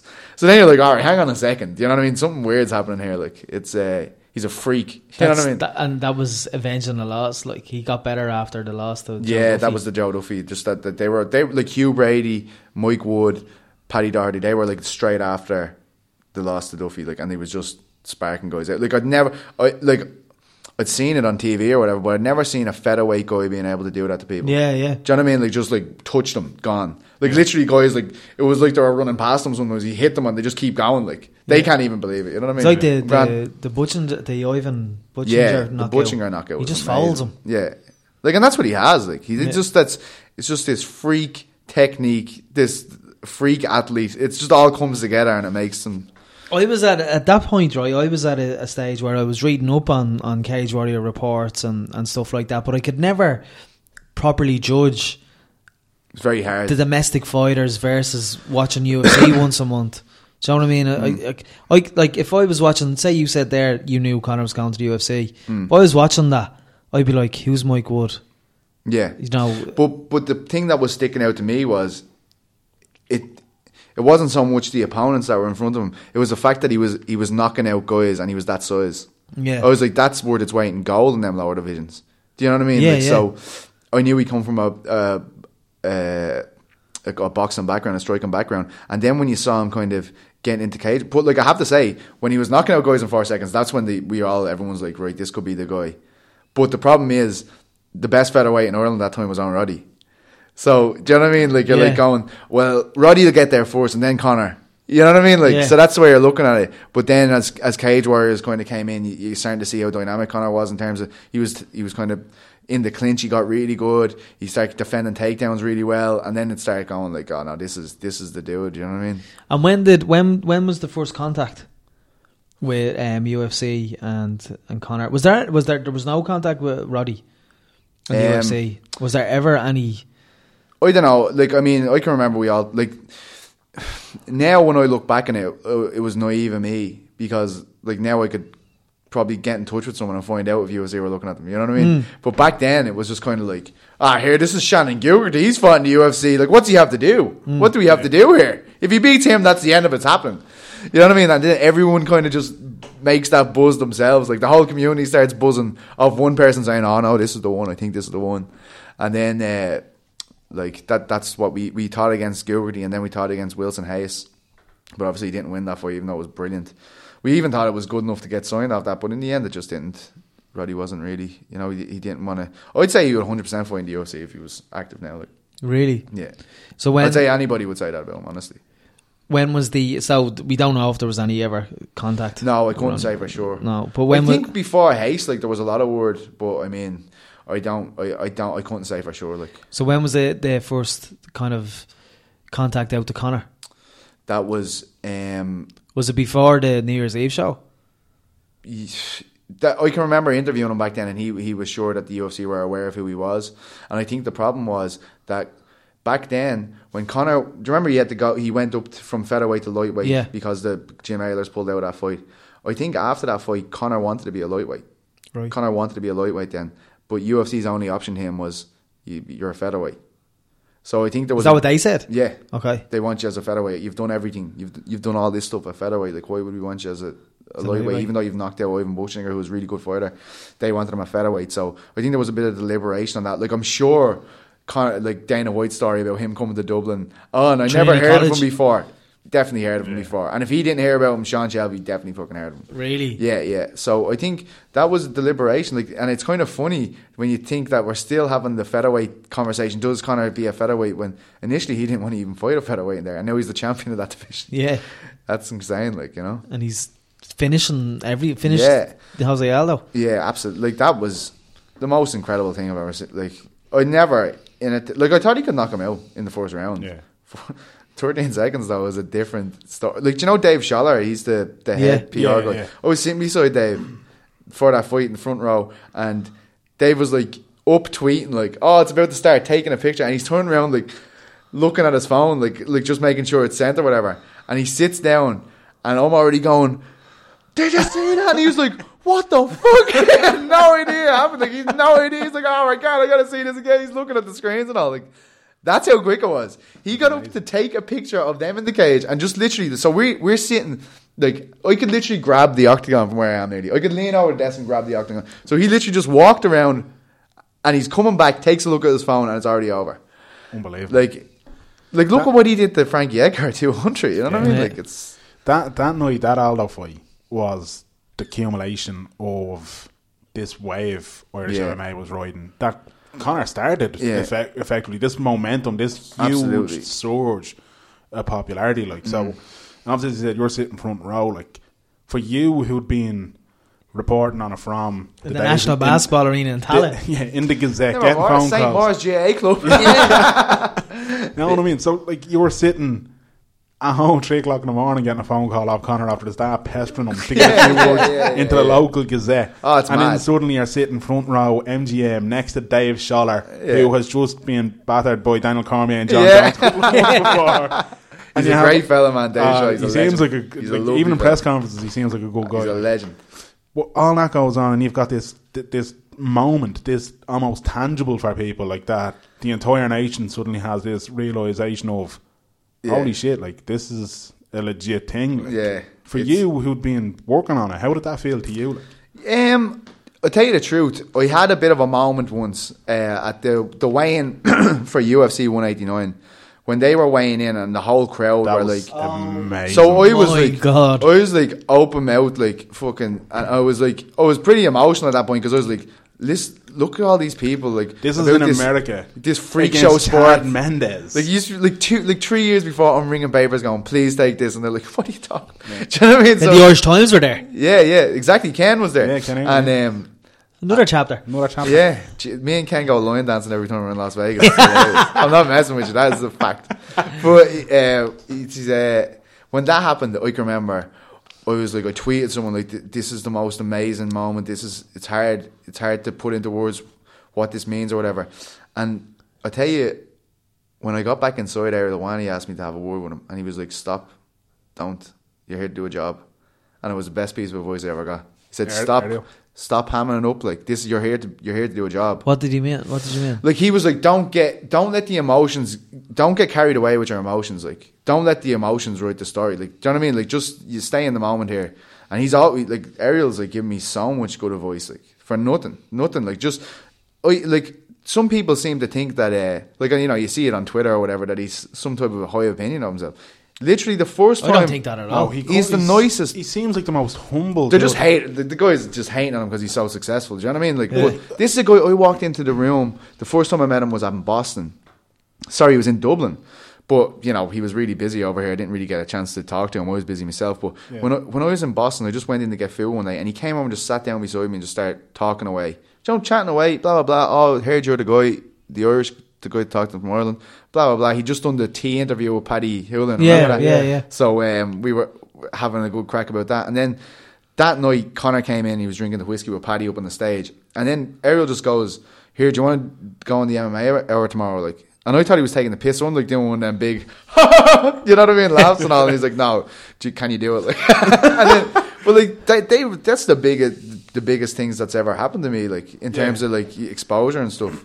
I can remember I was drinking with a guy in Hooters. It was like the only night you get to go out. So this is like late, and I'm late. And this guy had come with all the MMA junkie guys. He, I didn't know who he was. Apparently, uh, something to do with Tito Ortiz management or something. And uh, we're all sitting there, and uh, all the all the Americans just ripping me like, "Oh, this uh, no no good journalist from Ireland. What the Warriors know about MMA?" We're all laughing or whatever. And I'm not messing with you. This guy that was sitting beside me was like, "I heard there's a guy called Petey Carroll, and he's really good from over there." And I was like, "Who's paid him to say that?" Do you know what I mean? Yeah. And, me, and Noel McGrath used to work to me super MMA. He literally couldn't believe. It. He was like, "Someone, fu- did you pay him? Did you pay him to say that?" It was the greatest moment of my life. Yeah, that, that, that, that's what Ariel Awani does for you. You know what I mean? Like he makes you a name over there. Like not a name. I mean, nobody fucking knows who I am, but it's it's it's such a, a stamp of approval. Do you know what I mean? one, one of the things with Ariel that stood out to me, um, I'd- I'd- in any other sport you wouldn't see it. There is a queue of fans Yeah. to meet and take a photo with Ariel Yeah. before some of the fighters. Yeah. So you just have to see the Q uh, the Q and A's At 200, at You get a 200. huge round of applause. that was amazing. That was beautiful. I yeah. thought because That was- after that, uh, the thing, the ordeal I happened with him in UFC, like I come, like I was listening. yeah. What's your opinion on that? oh, it's bullshit. Like, Hmm. you, know, you can't. Like, and uh, look, I always say it. I've never had any trouble with UFC. Never. I cri- criticize Hmm. them openly often. They've just never had a problem with me because I don't have the ex- like. I don't get the the, the reach that Helwani has. Yeah. Do you know what I mean? Like he's Yeah. breaking. Like I mean, I don't understand how they can be annoyed with him because he's actually promoting the sport. You know what I mean? That's the way I see it. Like, and um, when he when he For was free. yeah, like essentially, like, and you know they've given him a hard time, and it doesn't reflect well on them because everyone. The one thing everybody knows about Hawani is he doesn't lie. Like Yeah. when he says like there's a fight in the works, that fight's gonna happen. Yeah. Do you know what I mean? And um, But do you think? Obviously, I obviously now looking back, it was an knee jerk reaction from UFC because they were waiting for a while to unload this Brock Lesnar news, yeah, and then all of a sudden, before the clip goes out, yeah, Ariel tweets it. Can you see where they're coming from at yeah, all? yeah, I get it, but I mean, did it make that promo any worse? No. No. I thought it Put was. it this way, I watched that promo the following day. I didn't stay up. Yeah. The night of the, it was John Jones. Jones Yeah, fight, yeah. wasn't it? Yeah. I didn't stay up to watch it. I got up the next morning to watch that. Yeah. And my brother had already texted me saying, "Looks like you're going to be seeing Brock." So I was like, "What, Lesnar?" so I already had a thing in my head. Like, His best mate's name's Brock. yeah, so like I, I was doing friend. this, I was doing this back and forth, going, does he mean like Brock and Glenavon, or does he mean Brock Lesnar? Yeah, yeah. So then I said, fuck, I'll have a quick look on Twitter and try avoid results. Yeah. seeing the results anyway, Right, right. but also seeing all this stuff about Helwani kicking off, and I was like, what? Yeah. But even knowing all that, I still when I seen that promo, Yeah. and then you just that flash at the end and Yeah. Lesnar. I was Unbelievable. still like, holy shit! Yeah. I woke up my girlfriend in the bed. I think I woke up half the house because I was like, "Holy shit, Brock fucking Lesnar!" That's Like, what I mean. proper, like, like. I mean, that's that's why that's where I, I kind of sit with it. Um, and I thought the the podcast he did, where he just kind of opened up about Very everything. I emotional. thought, Yeah. To be honest, man, when I listened to that, I was like, he's taking every media member to school here. Like, he's literally Oh, yeah. telling them this is what is going down. This what I was like, that is one of the most educational, you know, two hours of of, of uh, audio that anyone trying to get into MMA journalism should think about. You know, but um, you know, I- I just I think he like no matter what happens with Errol, he's he's always going to be remembered as the greatest MMA reporter of all time. Yeah. yeah, he is And I think like sensational. that's like He wins the award every year, doesn't he? just call it the Ariel Awani Award. Yeah. He is- And he deserves it every year. he's amazing for the sport. He like He single- deserves it every year. Like Yeah. I, I always get pissed. Off. People are like, oh, what about this? What about that? Like Well, who's who's he's better? the best. He's, Who's- the like, he's, yeah. he's outright the best. You know what I mean? Like I'm, I'm sure like there's great, there's brilliant guys out there that do technical breakdown. There's brilliant breaking news guys. There's good feature guys. There's brilliant features guys. Like I mean, Chuck Mendenhall. Look look at MMA fighting there. Like Chuck Mendenhall, Sean Alshadi, um, Mark Ramondi. You know all these guys, like even New York Rick, like Esther they're, Lynn. they're all Esther Lynn's best photographer in the world. Do you know what I mean? Like that's after, just after Dave Fogarty. of course, Yogurty is the greatest book. Like, I mean, but a nicer bunch of people you never meet. Like, Dave, his first UFC, he walked over to Esther Lynn, and oh, yeah, basically getting a seminar out of Esther Lynn there, sitting beside the cage, she's going through everything. "Oh, I like to do this, I like to do that. They're so helpful. Do you know what I mean? Did he- There's, there's so much famine thinking inside this kind of media bubble. Do you know what I mean? This MMA thing. click. Yeah, like it's like people think if he's doing that, that's I should have been doing that. Do you know what I mean? But it's like you can't like they like you'll always see the most successful people in the game are always the ones that are trying to help you. They're always the, f- the the most successful ones. Are your um I don't help anyone. What? are your uh, are your Irish MMA journal colleagues jealous that you're the best in the country? the Sean Sheen would Sean Sheen would, would disagree with you here. He always tells me I'm the- only the, the best MMA writer in Blanchardstown. That's the best writer in Blanchardstown. Uh, I don't. He's only the best in Limerick. I'm not messing with him. I'm not messing with him. I don't. thi- I don't see it as. I, I mean, I There's love- no well, uh, there's no kind of click in the Irish MMA journal. scene. Everyone thinks that we like, you know, we're like we like mowed ourselves off at Severe MMA, but I get on with everyone. Like I Mm. literally get on with absolutely fucking everyone. There's no one I don't I have a problem with on the in terms of MMA media at all. Yeah. But um, yeah, no, like I mean, that whole thing there with Severe is just the support, the network there. Like I mean, everybody kind of helps each other out. You know what I mean? Mm. It's just friends, really. You know what I mean? Like just everyone trying to help each other out. How So- did Severe start? I don't know. You'd have to ask Graham. I, I came Really? on the board. I jumped in after I saw 10,000 hours. I just messaged him said, like, I say I was the only kind of regular writer at the time. Not that Graham knew or gave a shit, but he, he's after coming in and doing this film, and it was class. And I can remember watching going, this is, this is exactly, we need more of this stuff. So I got onto them, and then he's like, oh, yeah, do you want to write for us? And I was like, yeah, all right. I, I remember I won uh, I won a Chris Fields t-shirt off Graham about five Oh, years yeah? ago. Yeah, thought it was deadly. People Oh, yeah. share this and like this, and you'll win Yeah, this. Everyone thought it was a fix because Chris Yeah. is uh, Barry Brackhead. Yeah. he's One That was of, a uh, fix. Who cares? One of your severe colleague, colleagues this week, this week gone. I'm trying to work out the time. Oh, frames yeah, here. yeah, yeah. Last yeah. week, has uh, has certainly bolstered, uh, I think, people's opinion of MMA and certainly of MMA reporting. Andrew McGann, Yeah, yeah. Uh, on Today FM, Yeah, he's absolutely brilliant. um, schooling Tom McGork, Yeah. essentially making Tom McGork, who is a wily old pro, Oh, yeah. shall we say. Um, but in fairness, Andrew McGann, I thought he Absolutely handled lit him that up. I think it's like absolutely literally amazingly well. I literally, when I was listening to that, I was like, "This is the greatest." Like I've never heard like this is br- like this is the most amazing thing Andrew's ever done, and Andrew's done some great stuff. But I can just the way he delivered it was kind of funny as well. Like it was nearly mocking how ridiculous Yeah. it was. And Yeah, I was yeah. like, this is the perfect tone. And we like uh, the thing with McGurk is when he went on that show last year with TV Three, everybody was. I'm sure you guys were the same. You were probably roaring back at the TV watching it, like I blah blah turned it blah. off. So he was like, I'm sure Andrew did the same watching it, and he was just he. co- I'd say when he said there are no rules, Andrew was just like, is he? Is he for real going to drop that on me again? Like so, Yeah. and uh, if you remember, the interview goes on, and Andrew's like, "Hang on a second, now we just have to bring this back." Uh, There are no rules, and Yeah. it's illegal in America. But I Yeah. love, I love as well how Tom McGurk tried to, to paint Professor Dan Healy Yeah. Yeah. as somebody who was completely opposed to That was MMA. the Cage Toy shows, wasn't it? That Dan Healy spoke about. He Cage was insane Kings. about them. Yeah. Cage Kings. Cage yeah. Kings, yeah, that Cage Toy, right? That's what it is, Cage Movie Toy. Uh, Cage Yeah. Muay Thai, Yeah. yeah. But like to Um, put, put some context on this, th- this is off the back of the Irish martial arts. yeah, I can't Commission. remember. Commission. Yeah, saying they view MMA as pornographic, Hmm. voyeuristic. why else do we watch it, lads? Um, Yeah, exactly. Like, they- they- Snapping about these women's divisions, what? So I mean, Crazy. and all this, of course, off the back of a couple of months, months ago, the, the Yeah. tragic situation with Joe Carvalho. So y- you have that entire boiling pot. You've got, obviously, you led almost the charge in saying regulation, regulation, regulation. The conversation shifted away from kind of the, the, the dramatics and the overplayed nonsense that were coming out of the, the camp who were opposed to MMA. And then it kind of quieting down for a few months, as these things do, because Mm. Yeah. people forget and they move on to the next cause of the day. Like Yeah.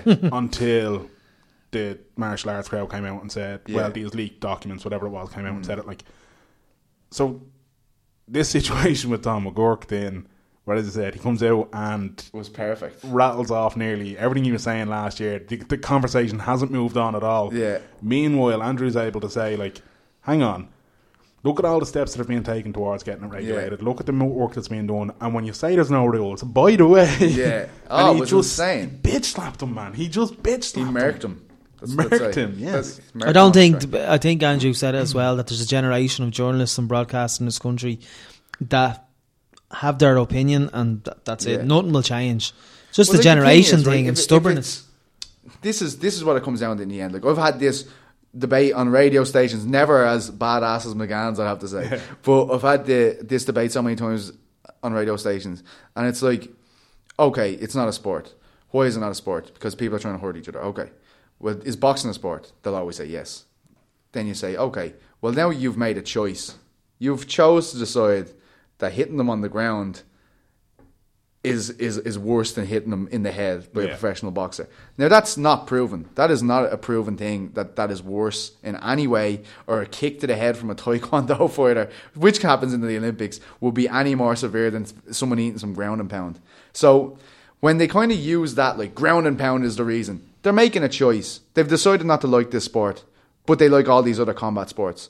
Do you know what I mean? Like Yeah, I, I yeah. just I don't I don't see the point. I know people try to make points about the the surface being on the back of the head, like when you're hitting them, but that's literally that's actually helping you to have a ve- like. And then people say bouncing off the head, and that probably is that probably is something to take into consideration. But certainly, I would rather get a few digs down there than get wheel kicked by a taekwondo fighter. You know what I Yeah. mean? In the back of the head, because their their shots are actually hitting you in the back of the head a lot. Do you know- But the, even even the boxing point though, like, 'cause that that's the one that people inevitably jump to is Yeah. compare the comparison. Like, and I remember when that Carvalho situation happened, and we were talking about it on this podcast as well. And I remember having a, a kind of not a debate, but I would say a time wasting discussion of an ignorant idiot going on about how boxing is a pure sport and how boxing is making a choice again. yeah, it's exactly. A, it's And a I'm difference of sitting there, opinion. And like, but even at that, I mean, he's acting as if nobody's ever died in a boxing ring. Oh, yeah. you know what I mean. And I just I couldn't remember the name of it, so I had to Google it there. But the Manuel Va- Velasquez collection, I at the time of the Carvalho thing started reading more about death in boxing just to have Yeah. an idea of it. Have you ever heard of this thing? Is this where they put the weights in the hands? No, the, the this it's a It's a study, you know. it's a study. It's basically this guy who got obsessive. He was completely opposed to boxing because his friend died in a boxing ring. Got obsessed with it, so started literally just sourcing any newspaper from anywhere in the world that he could find an article about somebody in boxing dying.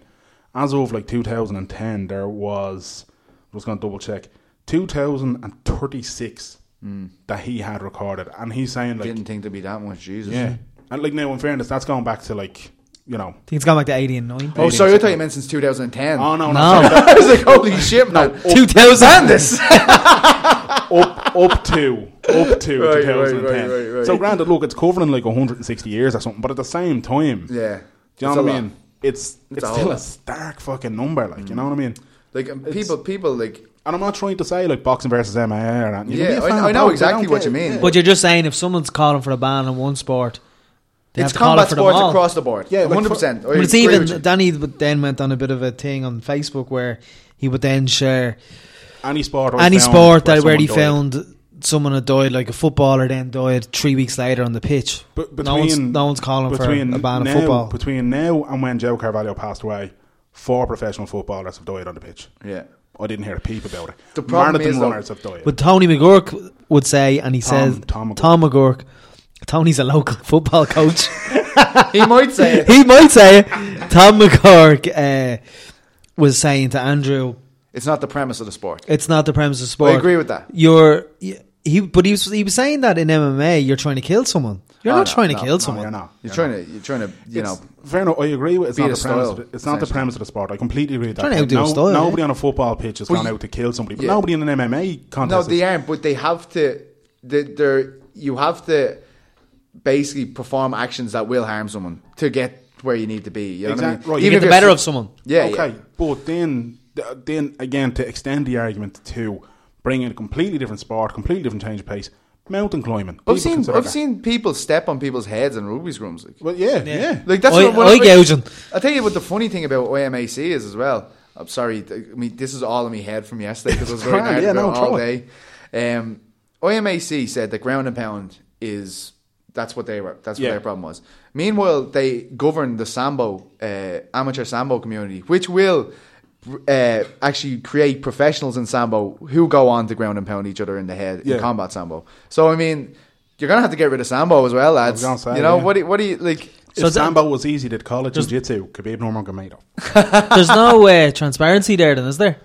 And they probably don't know their own ignorance. No, like, but I'm sure they'd say, well, this is the amateur, like, you know, we don't do the professional. But surely, somewhere along the line there, you're breeding amateurs for to 100%. become professionals in either sport, um, sport uh, sambo, which doesn't have grounded strikes, and then sambo, which does. So But then combat just, sambo. just to, to, to flip it, like the, what the point I was going to make, and I know there's people listening going, that's a fucking idiotic point. But if you're going to be as blasé to say that the, the means to winning an MMA contest are a method of killing somebody, mountain climbing is a sport. Yeah, on any mountain that's worthwhile climbing, i.e., all the big ones, Yeah. you have to go to a thing called the death zone.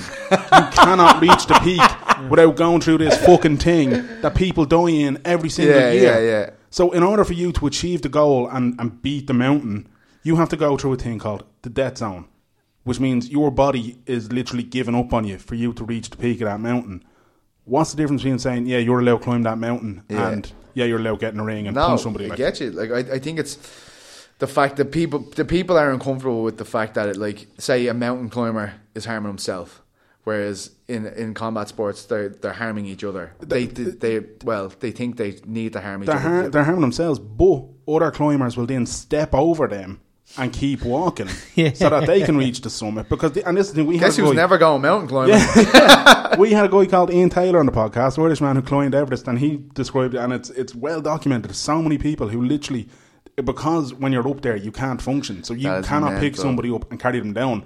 You literally, if you see somebody dying, you can try and make them more comfortable, but other people will literally just step over them or step around them and keep climbing to Yeah. reach the summit, just so that That's they a can good. say, Like I mean, like there's so many. Like I mean, don't get me wrong. I'm not trying. Like I agree.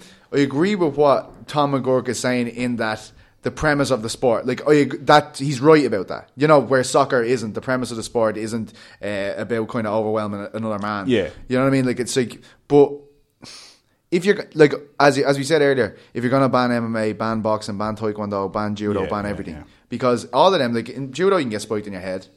Yeah. You know what I mean? Like, you- like that could kill you. Yeah. Like But, uh, realistically, I mean, like yeah, okay, but then and again, I know I'm being pedantic or I'm being just devil's advocate or whatever, but do we have to bring up CTE and concussion in sports like American football and rugby? And fair Exactly. enough, Oh, the- yeah. fair enough. You, you may not. The object might Like be. I don't get why OJ Simpson. Like people don't realize that's completely But that's a even- CTE yeah, situation. oh, 100%. if Like, ever there oh, was a walking example of somebody like- whose brain is just Yeah. Swiss fucking cheese, man. Did you watch the E t- ESPN 30 for 30 on him? No, I haven't Fi- seen it. I haven't wow. seen it. Yeah. It's the best documentary I've But, like- ever watched. Like Will I you love send me rugby. the name of it so I can get it for Yeah. that fully. Yeah. I, I Oh, absolutely yeah. love rugby. That'd be- it's five hours. Oh, is it? Yeah, yeah. Oh, it's savage. five episodes, an hour an episode. It's not the thing with Cuba Gooding Jr. No, it's a documentary. It's, like I saw almost- that. It's, the most almost captivating forensic, like. documentary Oh, I've ever lads. watched. I'm so happy I have something to watch on the plane to Oh, Vegas. yeah.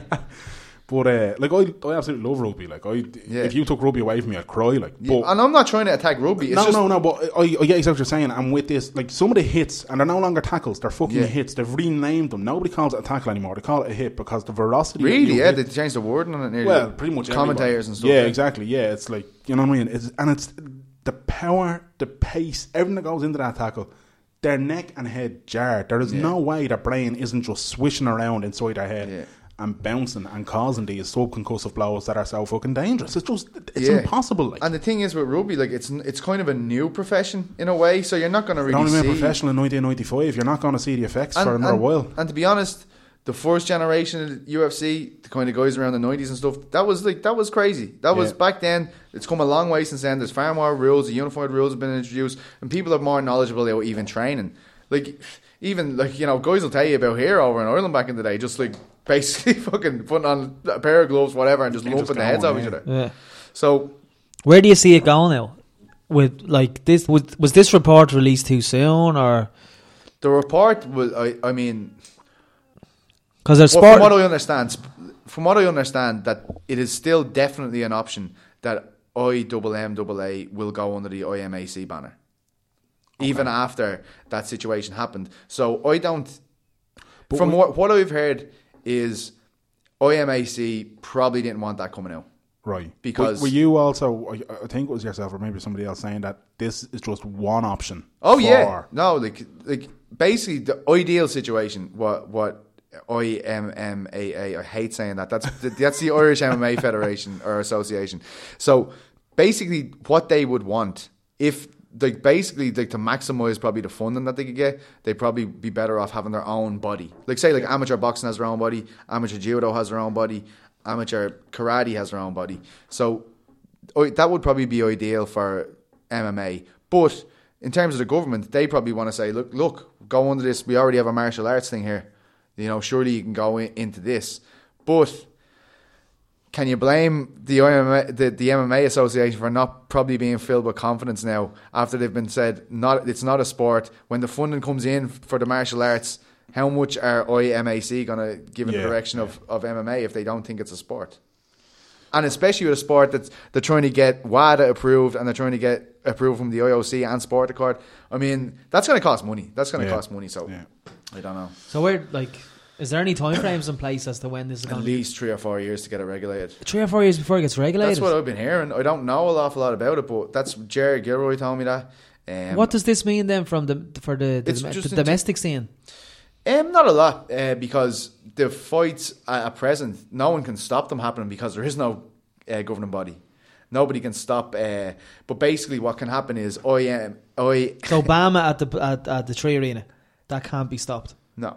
Okay. No, and that has IMMA, IMMAA. I hate saying this shit. uh, that has their approval. Okay. So basically, it's more to do with the amateurs, the IMMAA, as I'll call them now. But if they pull, if they, if you don't have everything up to scratch by their standards, which is like medics, uh, weigh-ins, everything perfectly in tune with the IMAAF uh, rule setting, they'll pull their support.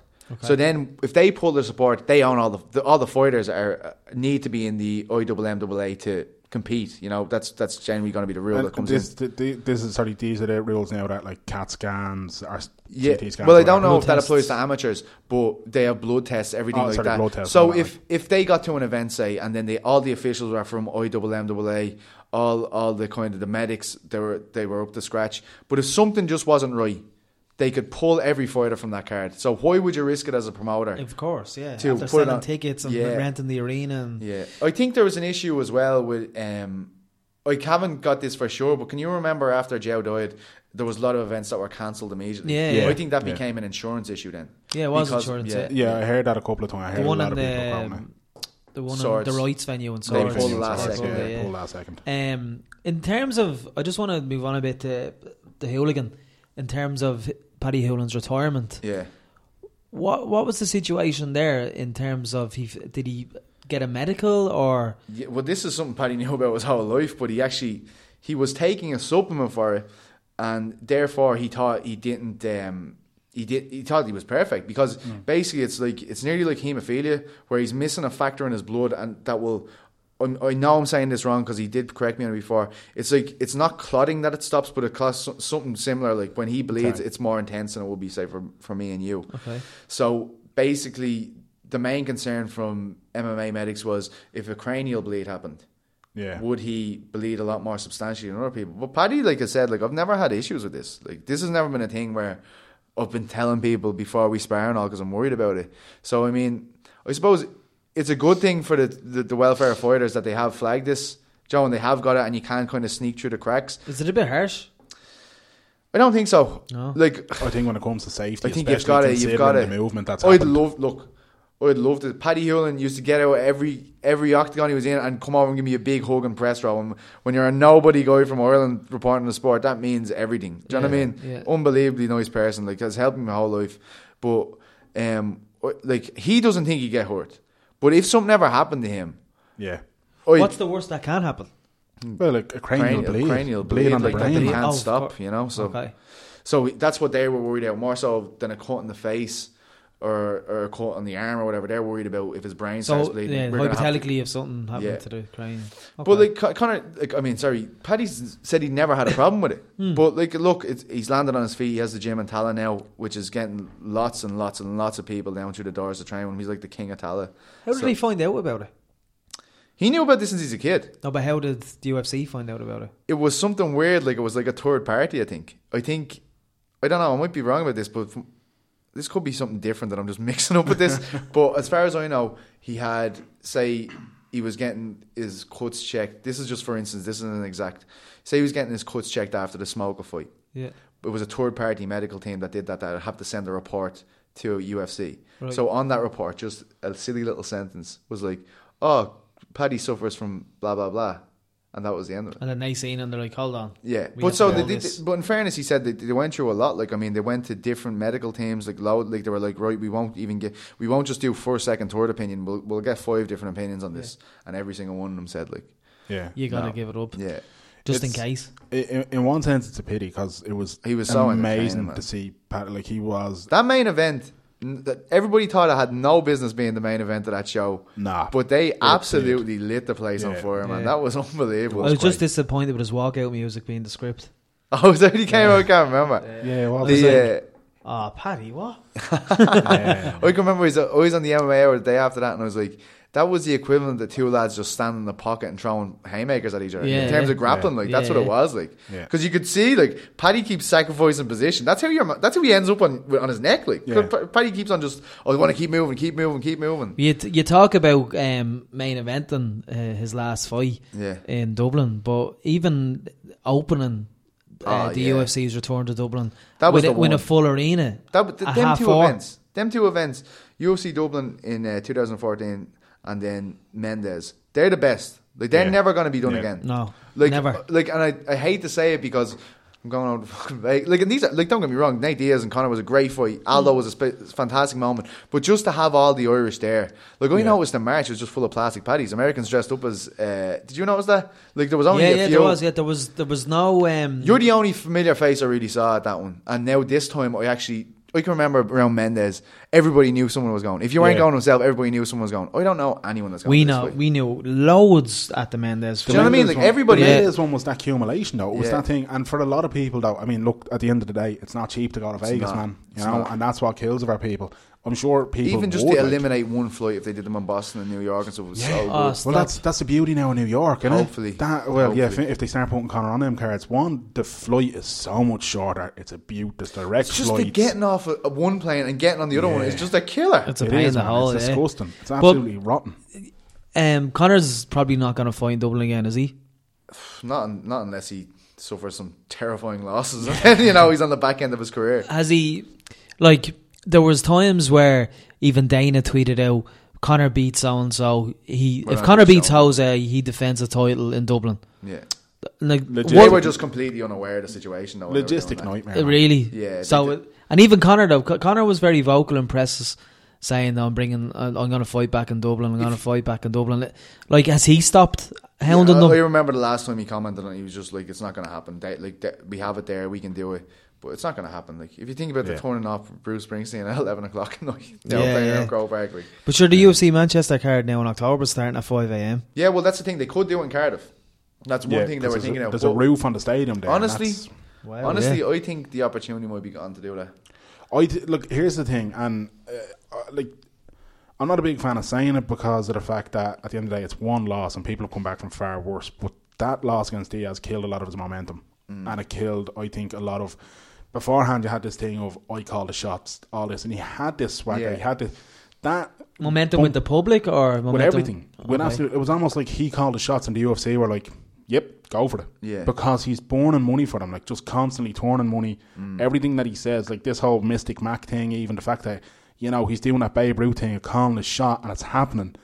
And then this bump in the road suddenly makes people go, "Rein it in, kid. Rein it in." I, I don't know. But I if it- think he was very humble and all that. No, he was. No, I'm The not saying he humbleness, was. I I'm, think. I'm not saying that about humbleness or anything. It's what just I'm saying momentum, is, just yeah, exactly. winning It momentum. uh, kills the momentum. do you know what I mean? I, I don't think it was it's it's that as much. I think it's just compassion fatigue in, in- in that people have seen him compete so often since then. Well, that too, And yeah. that Passion they- fatigue. What a fucking word, man. And then I've said uh, it on about 16 podcasts. man. and then it's like when when Mendez was there, when Mendez was there in that fight though, didn't it just feel like that was when he was on top of the world? Do you know what I Yeah. mean? They they could have Everything. got at the drop of a hat eighty thousand people in the Crow Park then. yeah. I'm not like I think they could still do great in Crow Park, but am I confident that it'd sell it out? No. No. No, but I was back then. Yeah, I'd be the Last same. year, I was like, they definitely sell it. Probably cut, Probably sell out Lansdowne Road. the, the, just the atmosphere over there was just madness. It was That's crazy. what I imagine we probably missed in 1990. Joe, when everyone was Yeah. over there, that's what I felt like. I, I've, I've gone to a lot of UFCs and I've gone any UFC I go to, I go to the weigh-ins. It's just part and par- Yeah. parcel. Like I have never seen Joe Rogan stop to take a photo. Yeah. Of and at 189, you could actually see him going, "Holy shit!" Yeah, But the weigh-ins for Dustin Poirier were sensational as well. And that was Yeah, in a but- little ball. that's exactly what he got. Was, Was was it me a and you, I ball? was sitting beside you, but Yeah, I remember yeah. I came over and sat beside you for it. It was just in a little ballroom. Yeah, yeah. Uh, but it was because Dustin got so upset Well, with it was, it everyone. was, it was- yeah, exactly. I was gonna say it was a big ballroom. In fairness, Yeah, though. it was it was wired, but I mean, No, I know. Yeah, in in comparison, like yeah, yeah, it was. We're in But- the fucking sold like the, the MGM Grand Garden Arena is sold out to see some lads hop up on the scales in their Un- underpants. Like, unbelievable. Crazy. Like, it's cra- absolutely crazy. um, We're what the- running out of time here. PT, the, the, the gate is closing to get back to the north side. Um, and again, what what do you make of uh, say begrudgery towards Connor?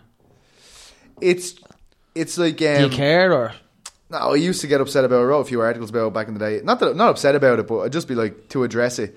It's the thing about Connor is, um, and the reason why so many people got behind him was, if you remember back when he made his debut, our generation were bollocks. Like there was no jobs, Yeah, there, was, no, there was no opportunities for college graduates. And next of all, you have this fella coming out like from a sport that nobody's ever heard of in the country, telling you, "I'm going to be the world champion. I'm going to be the best." You just it was so weird to see an Irish guy doing that because usually all of our champions are so unassuming, and then we have this guy coming out. Like even though the com- the country's on its knees, most of his generation's on their knees at the time, and he's just like, "Oh yeah, no, he's never heard of this. No, I'm going to be a millionaire. I'm going to be the best. I'm going to be the Yeah. best." best ever. And then then it just started to snowball. He starts calling the shots, like you said. Everything. Then the, the swagger came. It's Just like he, he came like a, a more animated version of what he already was. You know what I mean? He knew how to do that. He knew how to peacock it perfectly. was almost like a pro wrestler kind of charisma? yeah, he doesn't care what you like. He he doesn't care if you think he's an arsehole. He doesn't care if you think he's God. But once you're thinking about him, that's all he gives a shit about. Yeah, and that's that's probably that's the best way you can be when it comes to the fight game. The only thing worse than somebody talking about you is somebody not talking about Exactly. Yeah, and he do- especially in that game. but I think I think the uh, the begrudgery has completely died down. Yeah, weird. Yeah, I think to be honest, when I think about it, I think he learned an awful lot from how, Rousey, how badly she was uh, received when she lost. Hmm. Because everyone's like, "Oh, look, she's covering her face and blah blah blah." And you know, he had like not that he wouldn't have reacted that way anyway, but having seen how badly that she was kind of dragged through the dirt about that, Yeah. like I thought that was ridiculous. Like, He's, ridiculous, he's eh? owned the loss. He, I think he's, Yeah. he's he's done it very well. As I said, he's been humble about it. He's accepted it, and he's just said, "This is where it went wrong, and this is how I'm gonna fix it." I don't think Rousey showed up for the post fight No. press No, conference. she, did didn't. she went She to had her nose hospital. yeah. broken and all, so she she had had to to get go her straight. teeth pulled out of her face. um, Holly's leg. yeah, we all know uh, you're a bit of a closet pro wrestling fan. I'm not at all. I don't- Yeah, you're, you're always tweeting when it's on. So Oh, did you see that yeah, that year? Jones you, won you, that? pre- you- you pretend you pretend you didn't know it was on, and all of a sudden you're tweeting. Oh, every year you're for tweeting about the WrestleMania. Royal Rumble, and There was WrestleMania. I'm going to do that every year from now on because I tried it last year just to annoy people and it went so well. I was getting shout outs on all these weird podcasts. Some guy freaked out at me, like properly went mental. I, s- I said to Danny uh, ZPT, uh, pretending he doesn't like wrestling, but stayed up till five a.m. to watch WrestleMania. Yeah, yeah, yeah. Do you with um, Connor at the the conference call last week? He was asked about a future appearance in in WWE, Yeah. considering Ronda made a, a Oh, I'd appearance, say- and and his his answer back like calling the McMahon's the Dons and calling the Rock a Don, calling Triple H a Don, and then his tweet saying he'll beat their whole roster twice on Yeah. Sunday. That's surely going to happen in the future. Um, like, I mean, they can offer him mental money as well. Yeah, I Like, was gonna you say, know, money You'd be talks silly there. not to do it. You know, um, I think it'd be excellent. Yeah. I'd be he's Brit. Like I mean, that's he's so good at doing that anyway. Do you know what I mean? When he's not involved there, I'd say he'd be quality. Like, Mm. but uh, yeah, I- the, the the wrestling now. Of, of I used to love wrestling when I was a kid, and then they got rid of the Ultimate Warrior, and that was the end of it. I I love the Ultimate Warrior, and my mom bless him. used to have this jacket. Right with the tassels on them, and I used to ask her, "Can I wear it to school?" And all when I was five. she'd be like, Your "Beard, ma's that- denim jacket a with the brown tassels. leather jacket with tassels on it." And I'd be like, "Please, I want to look like the Ultimate Warrior. Come on." She never did. Sprinting through the yard. Yeah, you know, we've never really got on since then. We didn't, but, you know, we're working on it. And now he's brown bread. In in in all honesty, though, yeah, that that whole thing. Like, if you remember, remember Mike Tyson. Do you not Uh, think the wrestlers are in on it though? Do you- like all them getting upset, like they were like, "Yeah, okay, let's." Well, let's if they're real- if they're legitimately upset, th- it's ridiculous because then he's like playing them at their own game because The- their the whole only thing is a one- show, and Yeah. you know they they they, have to be in on it. don't have to be in on it. The only one at question, Particularly is, Sheamus. The only one at question is Ric Flair because Ric Flair goes on some mad shit. Yeah, he goes on a bit of few. He's probably locked as I was well. gonna say he he goes bananas at times. Like, He's a great person. oh, But- stop. I mean, there was there, there's there's a couple of Irish peop stars now in, in it. Like, Yeah, surely they'd love to have him. Sheamus. Sheamus and Becky Lynch and F- Finn. Friend Sure, of they the were show. they were fighting. Becky Lynch was fighting the night I was watching it, the WrestleMania. Yeah, yeah. yeah. yeah, the Irish young one. She, where is she from? Uh, don't Val know, Cabinet Doyle? or something? Thought she was from Bray, no? No, no, Finn. that's friend of the show, Finn Finn Balor. Balor. I'm a big fan of wrestling, as I told you. That. Is he even on the show as well? Yeah, Yeah. man, we had Finn Yous are Balor. fucking- like this is a bad night for you, isn't it, PT Carroll? It's a bit of a downgrade. I'm only joking. it's a slow one, but you know it happens. You gotta stay regular. It's Gotta a keep it summer. regular. People are away. Who cares? That's it. That one's break me heart. I, I think I think he's going to show up. I think What do he you, won. what do you make of uh, what do you make of the bandwagon? Or I hate using the term bandwagon Mm. now, but what do you make of s- some fans that have jumped on since Connors came on the scene and then they claim that they're Oh, well, they're- that's they've just been funny. around twenty years since That's the just beginning funny. of the sport. Like I don't mind. Like I love. I love talking Are you- about MMA. Are you I- I'm s- talking? You talking? Sorry, the bandwagon people is, is fine. Like I love talking about MMA. Like I lo- like literally love it. Talk about it all day. But I don't like the, the MMA is killing people uh, debate. Like Yeah, I just yeah. can't. Like in some like you'd be surprised how often I do that. Like like I go to me local pub and I'll, I'll li- ta people going to talk about Conor McGregor all day to me. Like Do you all put day. the gay network on the local club? Oh my god, man! remember that? that is the funniest thing. I thought I was a legend. And up there, Graham is sound. Look at that. Whatever the channel was. And I went up and I was like, all right, lads, uh, they've unblocked their channels. And like, what? Yeah. Yeah. Carl put it- Frampton, wasn't Yeah, yeah. Like, oh, we got the channels and all. Everyone in the pub, yeah. Look it up. There it is. Gay Nation. All over the Hearthstone house. Jesus Christ. I'm telling you. It scared a lot of people. I think the Freeview thing came up and all. Like, I had a little clip on or whatever. And like, so I'm looking at your man thinking I'm a legend. Like, I didn't even look at the TV. I'm like, is it on there? And he looked at me and was like, oh, fuck, I'm All my mates came back to the table because I'm out of town, lads. Watch this. I come back to the table. Eight lads just howling like, you're fucking there. you should have pretended you were in on the joke. Oh, he absolutely stung me over there. Oh. I couldn't because I was telling him how great it was. Like, oh, my friends, uh, he knows there's a channel. Oh, it was awful. he knows. It's a You can't trust anything this lad sends you. Any video you clip. can. Now you can't. I was the amount of first times- person that saw that day because it was just now, and I was like, ah, legend. The amount of times I have, he sent me a message with a video clip and it looks like some football match or something from wrestling or something. I'm in Tesco and I go, oh, what's Mero sent me? And I open it and it gets about three seconds in and it turns into porn real loud. that thing. Ugh. I hate them, man. Oh, I'm always. Every other week with this, man. How, look, but I actually I'm disappointed with some of the shit I'll click on for that. like, I'm like, really? Did you really think that was going to be Yeah. that? Like, oh my god! Well, you get Wi-Fi Um, on your WhatsApp. You like the next one. Uh-huh. Oh, good lord. Lads. Ah, It's time to take. It's been emotional, Right, PT. bottomless barbecue time. Absolutely. Yeah. Session. Um, yeah, PT is right, actually. But look, before we plug them, PT, if people aren't already following you, which they should be, Should be following. they should be. Absolutely. Where can where can they? Well, besides the fact that you're right, let's see if I get right. News talk, Yeah. Fightland voice Yeah.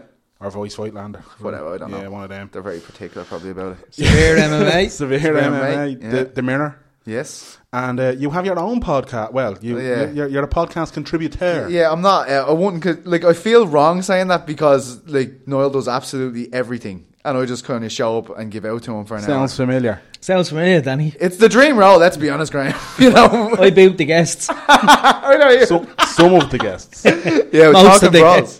Yeah, talking brawls is great. I'm actually I'm happy that I get to do uh, a podcast, and I know Noel ages, so it's great. Like it's actually helped us so much. Like he broke the Dan Henderson news yeah. Yeah. a couple of weeks ago. Like so, Yeah. he's a good skin Noel. As much as I hate saying it, but uh, no, he is a good lad, and um, yeah, So is Danny. yeah, Thanks. Absolutely, I love Danny. I'm a massive fan. But uh, yeah, I'm sure there's other places right for it. Flow Combat as well, but Yeah. can't think of any else to be honest. with Yeah, I have to say the, the Talking Brawls podcast I really enjoy, man. And it kills me to plug another podcast on this podcast, but in fairness, he is you are fucking running that shit. you. I don't watch that. I listen to it, so I'll believe you. I'm only, yeah. when no, do you it's fly out to Vegas? Tuesday. Tuesday. So I'm gonna have OJ now at least. Thank God. Yeah. yeah. definitely get on that. It's really there's Sean one- Sheehan's telling me to watch a thing called Veep. Have you seen that? Veep is shit. Sean, this is why we don't get recommendations off. Sorry, man, but Veep. I'd is never even absolute heard of it. Oh, He just told me. I was like, garbage. oh, download. That's how easily led I am. Okay. Um, Power does crap as well. Avoid that. Well, Elaine just was watching that fella power humping little tiny blonde mots, and I just see this massive, beautiful black arse of a man In power. just belting people out of it. And I'll be like, Elaine, what's going on? Oh, he's just belting this board out of it now. Have you Power. watched? Have you watched Ballers? Yeah, I haven't watched season two yet. Well, there you I go. There's haven't fu- There'll be watched four, season two. four or five episodes by the time. Is they're it good, done. Yeah, I'm enjoying season. I think love season two's one. better. Is I that think it's better, you yeah. saying that's Elaine watching Power? yeah, Yeah, the first season is grand. There's ditties everywhere. Then the second one, the oh, it's just terrible. I finished watched it season. all? I watched season two last night. The finale was awful. what was season two just released then? No, season three, I think. Okay, Yeah. yeah, I didn't. I wasn't comfortable with it. Me just looking up from Microsoft Word, see this fella just plowing boards over. That's I was the like, this is not realistic. The people don't like. Why I love The Sopranos is because of the sex scenes. Just a bird on top of him. He doesn't move. He grunts a few times. It's over. the sex Reality. scenes and Power are just there for the crack. Sounds They're like one better. showcases. He's just spinning boards around. They're just there for the crack. Yeah, Uh, yeah, no, sorry, I, I disagree on Veep. I wouldn't recommend Veep. right. Um, we'll go OJ five hours. That's Oh, plenty. Definitely OJ, got. yeah. You're. go- I swear to God, you'll love it. It's the Yeah, best yeah. documentary ever. I think but it's it's good. best sporting. Doc- Would we call it sporting documentary? Well, it is. It- Yeah, it it's is. just- after the There's- Notorious and after Ten Thousand There's, Hours. there's one part. That, yeah, there's a, a part in it where it, it, it focuses on this whole thing of OJ doing what was it, the two thousand yards in a season or something. yeah, yeah. Does it go through all the conspiracy theories and all related to it? Or? No, but it goes. It delves deep into Did you watch? the first. The first episode, you're kind of going, "Why are they talking about this?" And then at the end of it, you're like, I love did, them. did you watch the American Crime Story thing with Cuba Yeah, and all yeah, I that? If loved you it. watch that, you love this. If you haven't watched that, and you watch this, I think this will be a harder watch. But Yeah. Mm. if you've watched the, Possibly, yeah. if you've watched the kind of dramatized version and then you watch this, you love it. Yeah, it's it's an advantage if you've watched Yeah. the dramatized. I thought that was brilliant. It was anyway. very Yeah, well it was done. brilliant. Yeah. Poor Um, old juice. but the, We're all this Jews, guys. some of the footage and the archive footage they have Mental. they obtained is sensational. I'm looking Um, forward to it. What are you on the Twitter? At PT Carroll, P E T E S Y, Carroll. Somewhere there's somebody Like out, the cigarettes, Carrols, not the, The gift Christmas shop. ones. some, somewhere outside somebody's going. Is that two R's and two L's? And I don't know what it is. Do you know what? He spelled PT. Why couldn't he spell the rest of it? Someone like when I go to America, I'm not messing with you. Like I was checking into a place one day. This is how stupid Americans are. I'm sorry if you're American and listen to this. Someone just goes to me, "Hello, Mister Carroll." That clearly says fucking Carol Love. All right, clearly, it's a well-known name. You Pete Carroll over there is a Seahawks, me da. You know what Sure, I mean? look, they can't even. Should you ever hear their intro? Your man can't even say Graham properly. Yeah, it's Graham. Graham. So I want to go back to the old intro. Graham American. Carroll. I meant to say congratulations to listener Richie Doyle who had a baby. Well, Congratulations, his Richie partner Doyle. had a baby. But yeah, yeah. Hope I entertained you. is sorry, Abel- it's not one of the big guys. One of the big, sorry, Finn Baylor wasn't here. Balor, get it right, will you? Balor, yeah, I know, it. I know wrestling. Oh, speaking of Baylor, it's time we went. Ah, End fucking with Danny a on segue. fire. We started with segues, we'll fucking finish with segues. Now it's time. FitzpatrickCastle.com. Check me out on Facebook and don't forget that barbecue, lads. Time is running out, and if you don't get I'm, on go- it now, I'm, li- I'm going to that. I'm not messing with you. Man, before you head off on Tuesday, a big feed. Come down on Friday. Yeah, It's on a Friday, you said only. Friday Yeah, evening. six to eight. Yeah. Unlimited fuel, man. 27 quid. You were saying earlier you like to make your money back. You'd make your petrol money from Blanche. I'm telling you now, I man. want to get absolutely shit faced if it's a bottomless barbecue or Bring something. Elaine up. Yeah, Elaine, come on. Roll out the old roll in there. that was my poor. Don't, Oh, and don't very- forget, lads, we are at WTS Pod everywhere and anywhere. Uh, Graham's at Merrigamania. I'm at Dan Joe Murray. All the previous chapters that we plugged throughout this episode, beautifully, by the way, even Pete got in on that shit like a pro. You can check all them out on iTunes, on Stitcher, on Podbean, every fucking place there is a podcast because I push that shit like a little druggie down the pier. You will find us. Really trying, man. Really, really trying. Making it rain. You're always doing it now uh, without catching a breath. Very good. Yeah, thanks, man. Thanks. Um, we'll be back next week with a guest who won't be anywhere near as good as PT. That's being nice. It's Finn, isn't it? It's Finn! No, Oh, he, he won't return my text. In fairness, man, 300 in one day was a bit much. do You know what I mean? it was like the Tinder incident all over. Are you on Tinder still? good, good, good boy. Say good boy. Lads, until next week, good night. God bless PT. Thank you. Thank you, lads. Cheers.